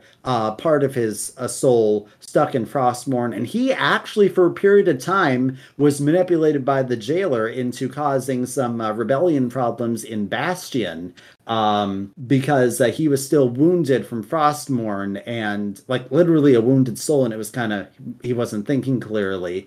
Uh, but eventually, he was restored, and he realized that uh, he could connect with Sylvanas, and it's like he kind of goes into her mind and uh, convinces her that yes, uh, no, that that that monster that that actually is you, and you need to be able to embrace and become whole because only that way will you be able to wake up and tell us how we can stop the jailer. Because she has the insider info. At this point she's switching sides and actually now she has blue eyes. They're not red anymore because Oh, wow. she has uh, her soul restored. That's how you can tell that she's a little more of a good guy at this point. Um, and uh, she plays a big role in uh, helping for um, actually to get anduin back. Uh, so he is able to eventually break free of of the jailer's control. And uh, once they do that, uh, Arthas's soul is just kind of this teensy little shriveled up thing that's floating around. is like it's literally been burned up. Like he barely exists anymore. And Sylvanas kind of has a bit of a reality check. She's like, I spend years chasing you, hating you, and with every selfish act, I became you. She finally realizes, wow, yeah, I was literally becoming that which I initially fought against. Like, hmm. finally clicks with her. And uh, she kind of finally makes peace with it, and Arthas's soul just shrivels away uh, out of existence and out of memory. And she's like, may everybody forget you. Um, she literally says that. And Wow. uh, yeah, so. Arth- Arthas's soul never actually got judged. He was actually sent to the Maw by U- Uther, who kind of grabbed him and threw him in there because, again, he wasn't thinking clearly. So he never actually was judged by the Arbiter. So we don't know what Arthas's fate maybe should have actually been. Maybe he should have had a second chance in the Shadowlands, but that was taken from him, and the jailer just burned him out of existence. Which is a pretty Rip. sad story, honestly. But um, yeah, eventually, then uh, the jailer is stopped uh, as he's attempting to remake all reality. His whole thing with the construction of Icecrown Citadel is that it actually has this thing beneath it called the Forge of Souls that is meant to draw out Azeroth's world soul and use it to power like the Forge of Realities, which will of course allow him to remake reality. But he is stopped there, of course, because he is a raid boss and Mm. Unless they ever make a raid that is literally impossible to beat, if you're a raid boss, it means your plan is going to fail, at least to some extent. I'm sure that some of the, these characters, I'm just imagining them self aware, is like, hey guys, hey guys, great news. I just got promoted to a raid boss. And then everyone else is like, ooh, you don't know what that means, do you? you think it's this big honor, but man, it, it means that you're not going to have really any victories in the long run here. Um, and uh, let's see, yeah, and and actually, as he is uh, stripped away, as we see uh, in our little uh, picture here, that uh, part where he just looks like he's a robot. That is like the core version of him that was initially like the skeleton he was constructed around in Zereth Mortis by the first ones. And like his entire essence is literally burned away and like he is unmade in the most literal sense where he's just those basic components uh that is he's just a, a huge mannequin at that point um and no longer a threat and uh, that is the basic story of uh, the jailer and sylvanas and all of that trouble that they caused again there are many more facets of the story but we have spent a considerable amount of time already and have just a few other cards to talk about that didn't quite fit into it in the grand scheme of this story. So, uh, what are we talking about first, Nate? Uh, so we have Mel'tranix here. Uh, yes, uh, Prosecutor Mel'tranix. Now, uh, Mel'tranix is a Nathrezim, uh, a bit more of the uh, the, the Revendreth style ones, and doesn't really have much direct story. Uh, but she is notable for one thing, and that is that, um, it, as we said, Dreadlords and Nathrezim can disguise themselves as anything. Like they are the ultimate infiltrators. Most of the time, you will never know that the original person was missing to begin with, uh, who is being replaced. So this character actually is was an NPC that you buy things from for a very large part of the base game before this expansion came out uh, like just a vendor someone who repairs your gear and stuff and uh, or, or you can get some you know cool items from and then it turns out oh this was a dreadlord uh, spying on you all along and doesn't really do much else but is kind of notable for that purpose uh, honestly just uh, this character who you thought was just an npc that you're dealing with is actually a prosecutor Mel'tranix and and because Nathrezim are very much about you know like finding the darkest things about somebody uh you know, i mean they, they played a big role in corrupting Arthas. Uh, you know, that it kind of makes sense that one fits as the prosecutor in this particular role. Uh, what do we have next? Uh, and these are just a couple of, I, I guess you would call denizens or whatever. So the afterlife attendant and uh, soul seeker. Yes, yes. So these are uh, just a few, and there's a fair amount of uh, cards in Mon order that are kind of uh, have various Mawsworn in them. Uh, Mawsworn are essentially uh, like basically suits of armor that are constructed and then infused with the twisted remains of the evil souls sent to the Maw. Of course, the problem uh, with all the souls getting sent to the Maw was that the innocent souls were being sent there as well. That that that was the big problem. I have to get souls out of the Maw. In fact, uh, Sylvanas's punishment after the jailer was defeated, because she still had to be held accountable for her crimes. Uh, uh, she was given over to the judgment of Tyrande, who sentenced her to spend eternity retrieving all those souls from the Maw for proper judgment that wouldn't be there. Uh, so basically, she got an eternity of community service. Uh, to undo everything she did. That's where Sylvanas is right now, as the in the story currently. She's actually does feel remorse for what she did. Uh, she basically has to uh, try to undo it all in a very literal sense. Um, so the specific ones that we have up here right now, uh, the Soul Seeker is a tool by the jailer that essentially are like the scouts. There is eyes. In fact, there is one in particular called the Eye of the Jailer that is actually Odin's eye that he struck in a deal with Mueh'zala for the power to see into the Shadowlands. The jailer took that all seeing eye and uses it to be able to see and control anything that's going on inside the Maw. It's like it's very difficult to be able to avoid the jailer's gaze uh, when you are inside the Maw for that reason. Um, the, our other character up here is an attendant. This is actually a uh, denizen of Oribos, the uh, circular city in the middle where the Arbiter lives and judges the souls. Uh, we're just kind of showing this because we didn't actually have any of these, as far as I can remember, in the uh, core uh, Revendreth set, and so thought it'd be good to showcase because it's something that uh, we mentioned when we talked about the Shadowlands last time, but didn't really have a card to show. And they essentially are the, the caretakers. They just live to keep Oribos uh, clean and uh, functional, and I guess kind of a similar role as the stewards serve in Bastion, but not nearly as cute and cuddly. And uh, about uh, just about serving and helping out the arbiter. Um, then, uh, regarding the Maw, we have uh, the fallen Kyrian Mawsworn, who uh, make an appearance in the Perjury rogue secret spell.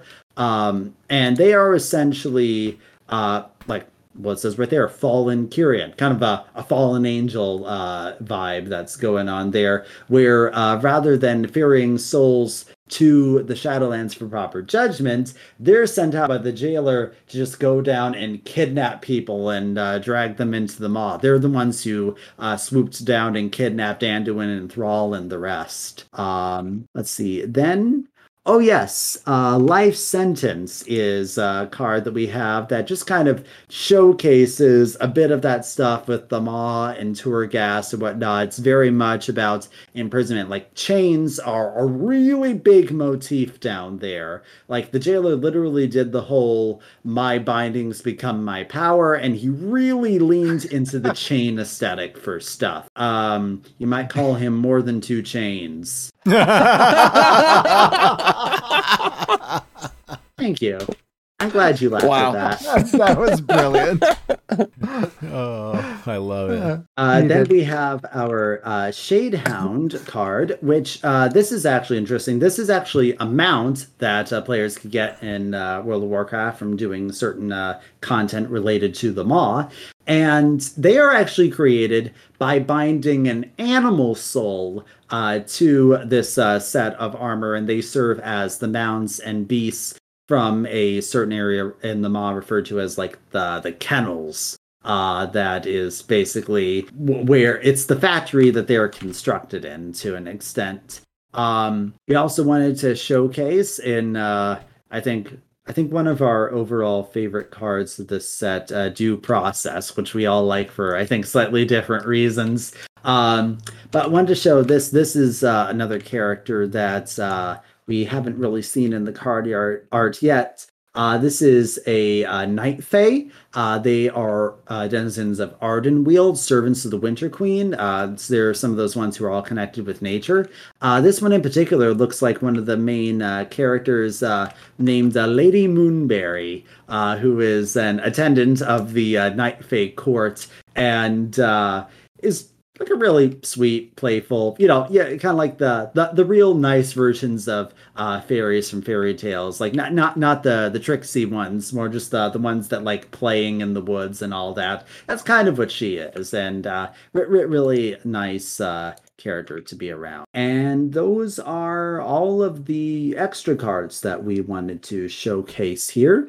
Uh, anyone have any further? Questions about clarifying elements of the story, any other cards that come to your mind you'd like us to talk about, uh, I yield the floor. So did so Anduin was maybe uh, corrupted for a minute, but now he's back. I was curious if that was going to play a part in the future, or if or if that's been It resolved. does play a part in the future because right now he's basically suffering PTSD because he is not, he was, you know, forced to do all that stuff, but he's like, part of me was enjoying that. And I don't know if my hands are fully clean. I don't know how much of that was the jailer, if I was doing some of that myself. And the thing is, like, he's kind of supposed to go back and be king of the alliance.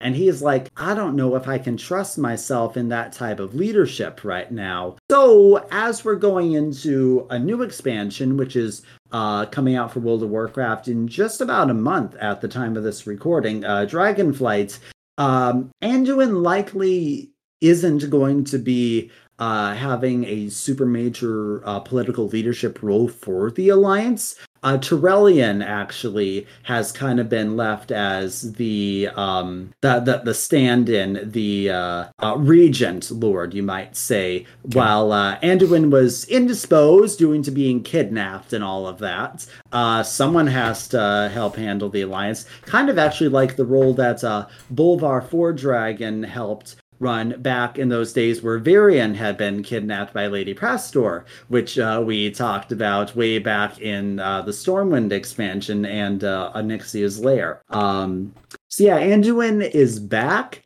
He is he's trying to take some time to find himself and figure out if he should stay in a leadership role or not. It's kind of where he is at this current point in the story. Uh, I have a question. So the the jailer has that hole in his chest because he was the arbiter and had um, the anima taken from there, right?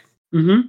Um, is there any other characters in Warcraft lore that kind of that have been the arbiter in the past and reflect that same art, that that hole in the chest? No, no, he was the he was the original one, and then that new one was made, uh, but then rendered dormant. And so another arbiter had to be created, uh, and that arbiter, the newest one, is actually Pelagos, our priest legendary, Oh. who was originally a Kyrian, but ended up uh, becoming the new arbiter in order to give all the souls their fair judgment.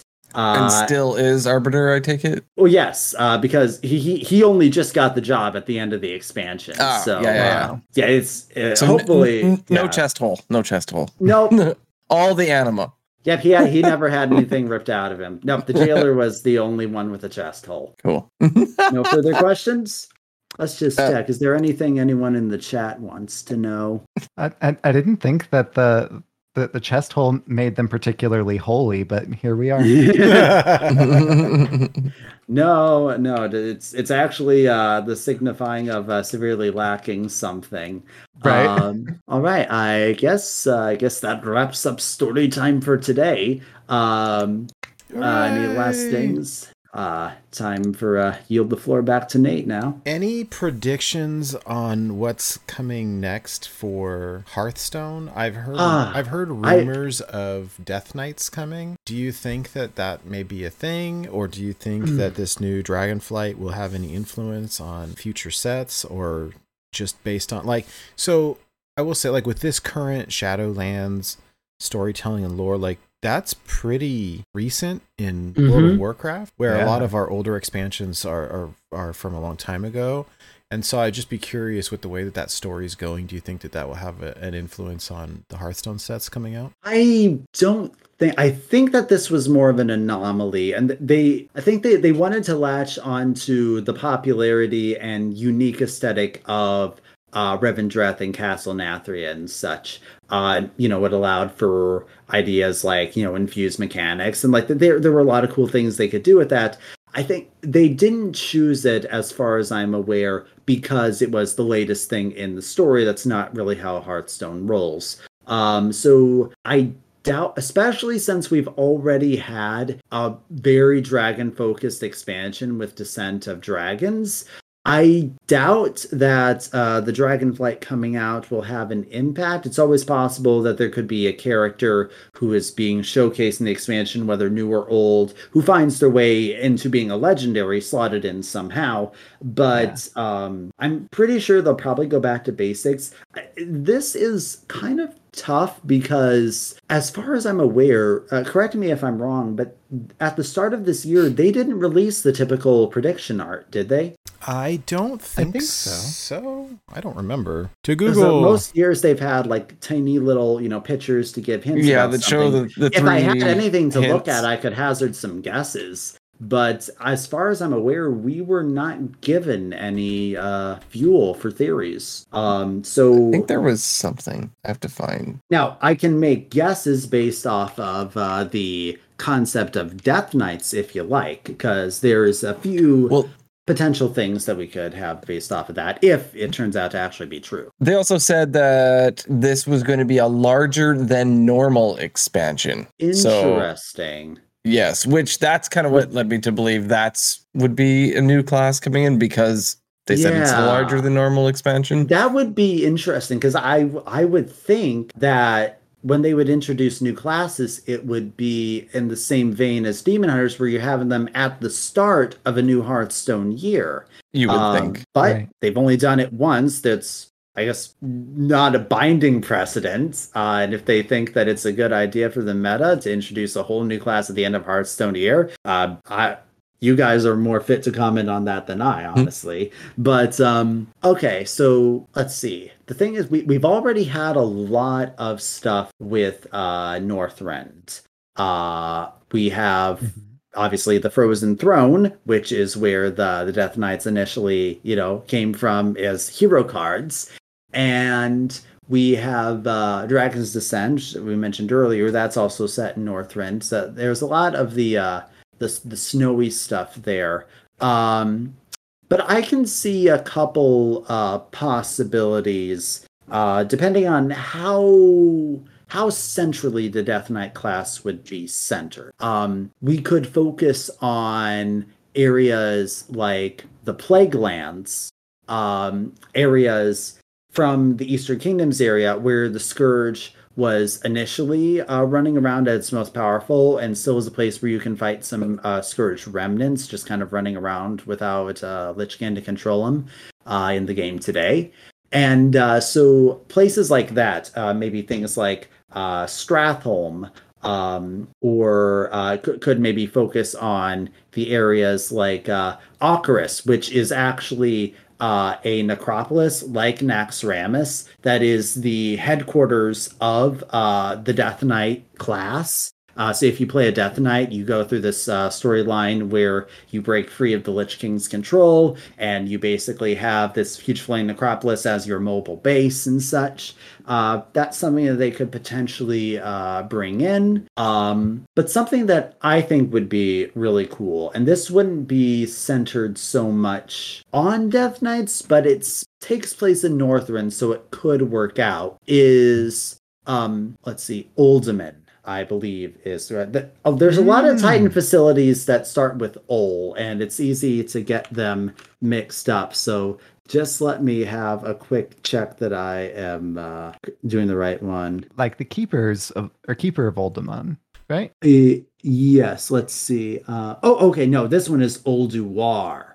Uh, so like I said, uh, a lot of them are very similar. It's kind of like how uh, trolls name every capital city they have Zul something because Zul literally means city in the troll language. So all like all the Titan cities start with Ul. Like there's Uldir. Uh, That explains a lot. Uldaman. Yeah, and uh, so basically, yeah, uh, as she mentioned, the keepers. This is something that Hearthstone hasn't really focused uh, much on yet, uh, with the exception of that one Ra card from the Mogu cultists.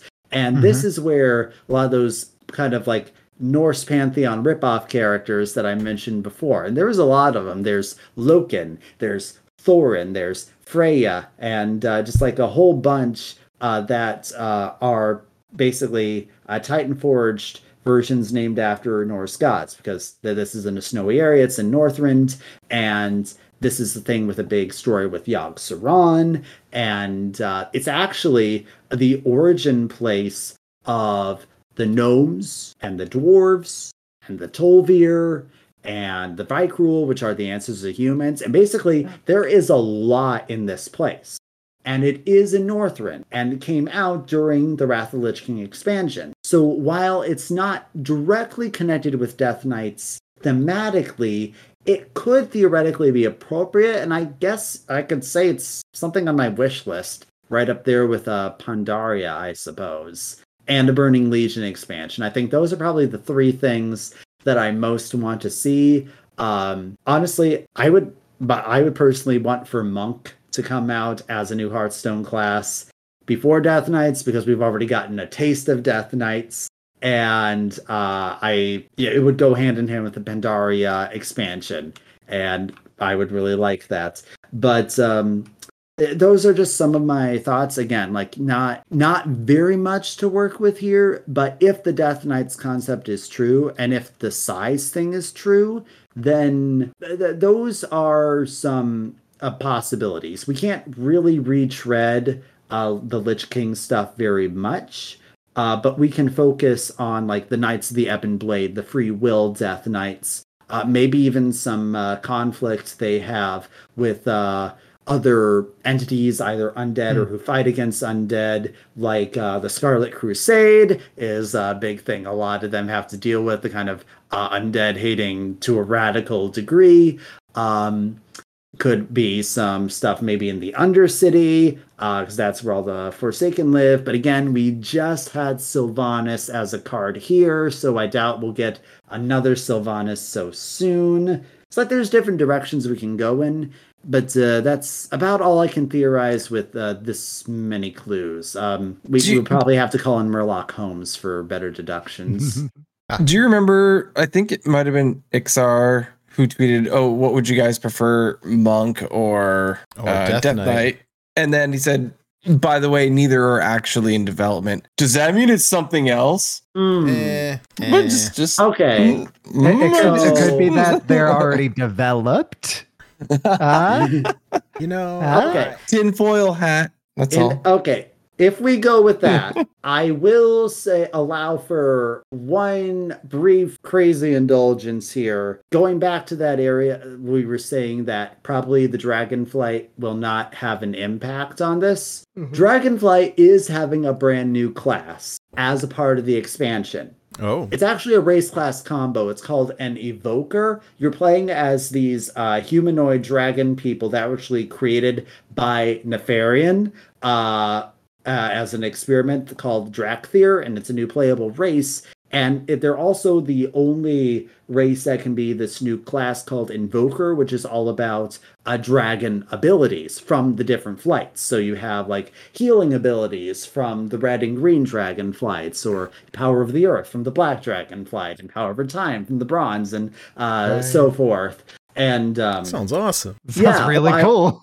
I am uh, planning right uh, on uh, as as soon as the pre-patch comes out. I'm gonna make a new Warcraft main uh, because I really want to make a black dragon. I just think that you, you can basically that they can change their shapes. They can either be like a dragon person or like just like a human with horns and wings and stuff. Don't so that- don't stand in the black dragon fire. Yes. I say I, I'm I'm addicted to character creators in video games, and so I'm very much looking forward to playing around and creating someone uh, for that. Probably someone who looks maybe a little like Wrathion is what I'm thinking because I really Cool. like Wrathion. Um, so if this would be like a new class that was not Monk or Death Knight, unless Hearthstone is completely going off the rails and literally creating their own class that has never existed in Warcraft, which I would not Zerg. put past them, Uh, honestly. Um, it is very much its own thing now, uh, just informed by Warcraft.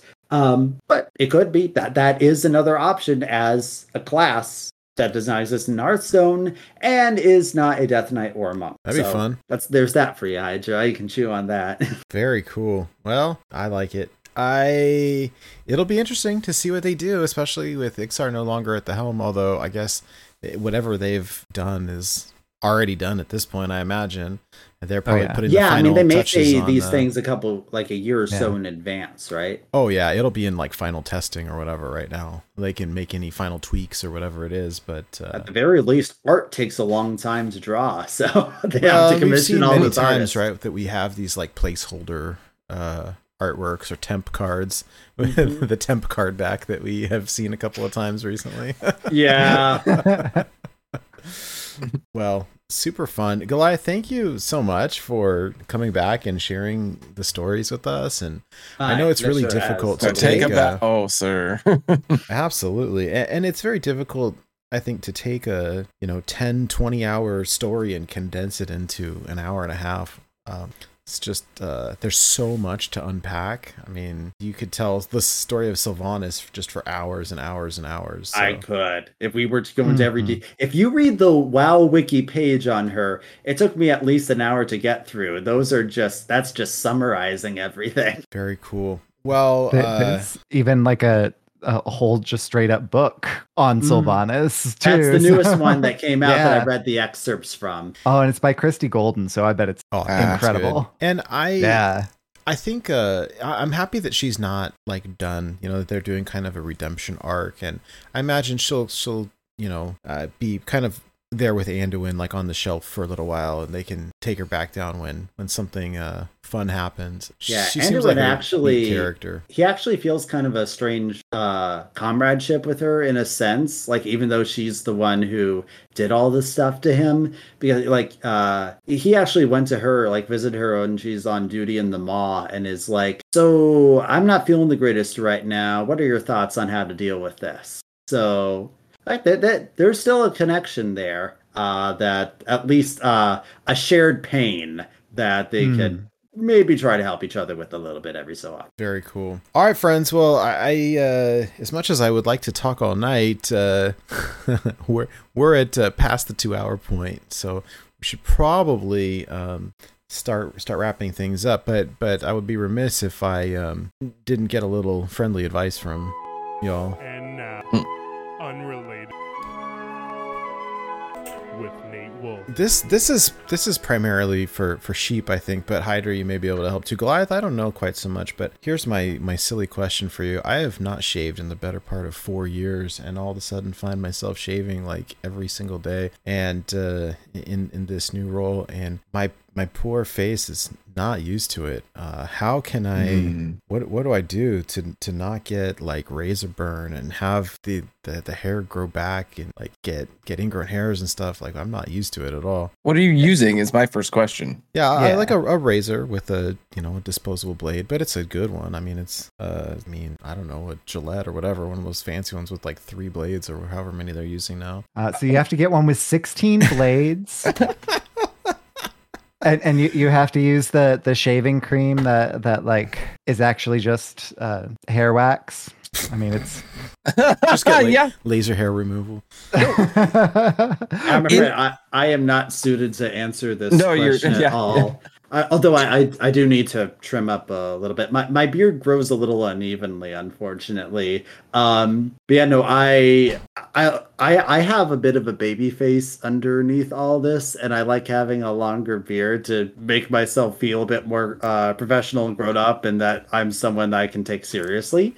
Uh, but uh, yeah, no, I I have not been clean shaven in I don't know how many years at this point. At least uh, six to eight at this point, I'd say. Wow. Um, but I, I, I do know you, you you do have to always do a bit of the uh the the touch ups, like you know, hair isn't supposed to grow everywhere. And I'd say for, for me at least, I use the electric uh, razors. Uh, it's what my dad instructed me to use. It's basically just kind of have ones that you have in the lowest setting to just get it down to the basic stubble, and then you have ones that kind of do like a, a close, um, a rotating blade type of thing, and they have the angle so you can get around the chin and all that stuff. Um, it is handy sometimes if I need to do some touch ups around the edges or prevent from getting the stereotypical gamer neck beard. Uh, and uh, I'm afraid that would be my advice, such as I can give, is if the if the straight razors and the shaving cream is it uh, is leaving your face a bit sore, maybe try switching to electric and see if it improves anything. It, it also might just be your face needing to adjust to something that it's And- not used to. And, Gee, and Yeah. that's what it is more more than anything else because you know I've, I've randomly had you know facial hair and not and whenever you make a, a, a change to it it really is just kind of an adjustment period because your your face isn't used to having that that that thing going on um, Yep. so whatever it is that you do it's just continue doing it and be consistent um, because your face adapting to what you do is kind of really the biggest thing there. Now, I've, I've got a question. Did you say sheep would be the best to answer it because sheeps always get shaved? Sheared. Um, we, we call it sheared. Thank you. Um, Oh, in, in, that's in all honesty, uh, I used to use the uh, like Gillette, you know, Mach 3, whatever, like disposable razors in the past. And I used to have issues like that. But about a year and a half ago, I switched to a safety razor. If you know what that is, it's like single, it's like a stainless steel razor. You keep it at all times. That is the one you have. You don't throw it in the garbage, and it's a single blade that's replaceable. It is a little thing you little uh, thread at the bottom. You unthread it, you put the new blade in. That thing and an old school, you know, like the brush with a giant puck of, Uh-huh. of the shaving cream. That is what I use. I am an old man. I'm using like something my grandfather would use. The the puck that you use and you lather it up and put it on your face and use that safety razor. I haven't had a rash or like ingrown hairs using Oh. that thing since. Yeah, since I upgraded, there was a bit of an investment buying the razor in the first place, but then afterwards, the it's a single disposable like uh, razor razor. blade. Yeah. Yeah, and Hmm. it's been perfect ever since. Yeah. So, So Nate, just face. clarifying question. Did you say is this like something related to your new job where there you have to shave, or is just a personal choice for you? Well, I, it's just a personal choice, I suppose. But going through like that interview process, the thought was to be more clean cut, you know, for for the time being. And uh, Grow back later once you've been there a few months. shh. next time I yeah, next time there's like a like I take a week off for vacation, I'll come back and the problem is it's all growing in like gray. It's very salt and pepper now. It's so oh, I it's- always enjoyed your salt and pepper beer. Well, thank you, because it's not going anywhere. Um, it, it's so weird because like by like I'll, I'll shave first thing in the morning, and by the end of the day, you know, it's like sandpaper. But it's like okay, I can go a day without shaving. I don't have to shave every single day, but by the end of day two, it's like super noticeable. And so it's somewhere in between, like somewhere on that second day. And so I'm like trying to debate: do I shave every day? Do I shave every other day? Do I not shave on the weekend? Like I don't. I never enjoyed it, and that's how I grew the beard in the first place. Was like, forget this. I'm not doing it. And then it just grew. but uh, no, I, I am going to be in a place that's uh, significantly more conservative than I'm in right now. That's vague enough for you all, but uh, it, so I'll, I'll I'll keep it clean shave for a while at least. And Check out the safety razor. yeah, man, I'll check it out. Well, you heard it here, folks. Wiser words were never spoken, and you heard that on Born to be wild. Wild.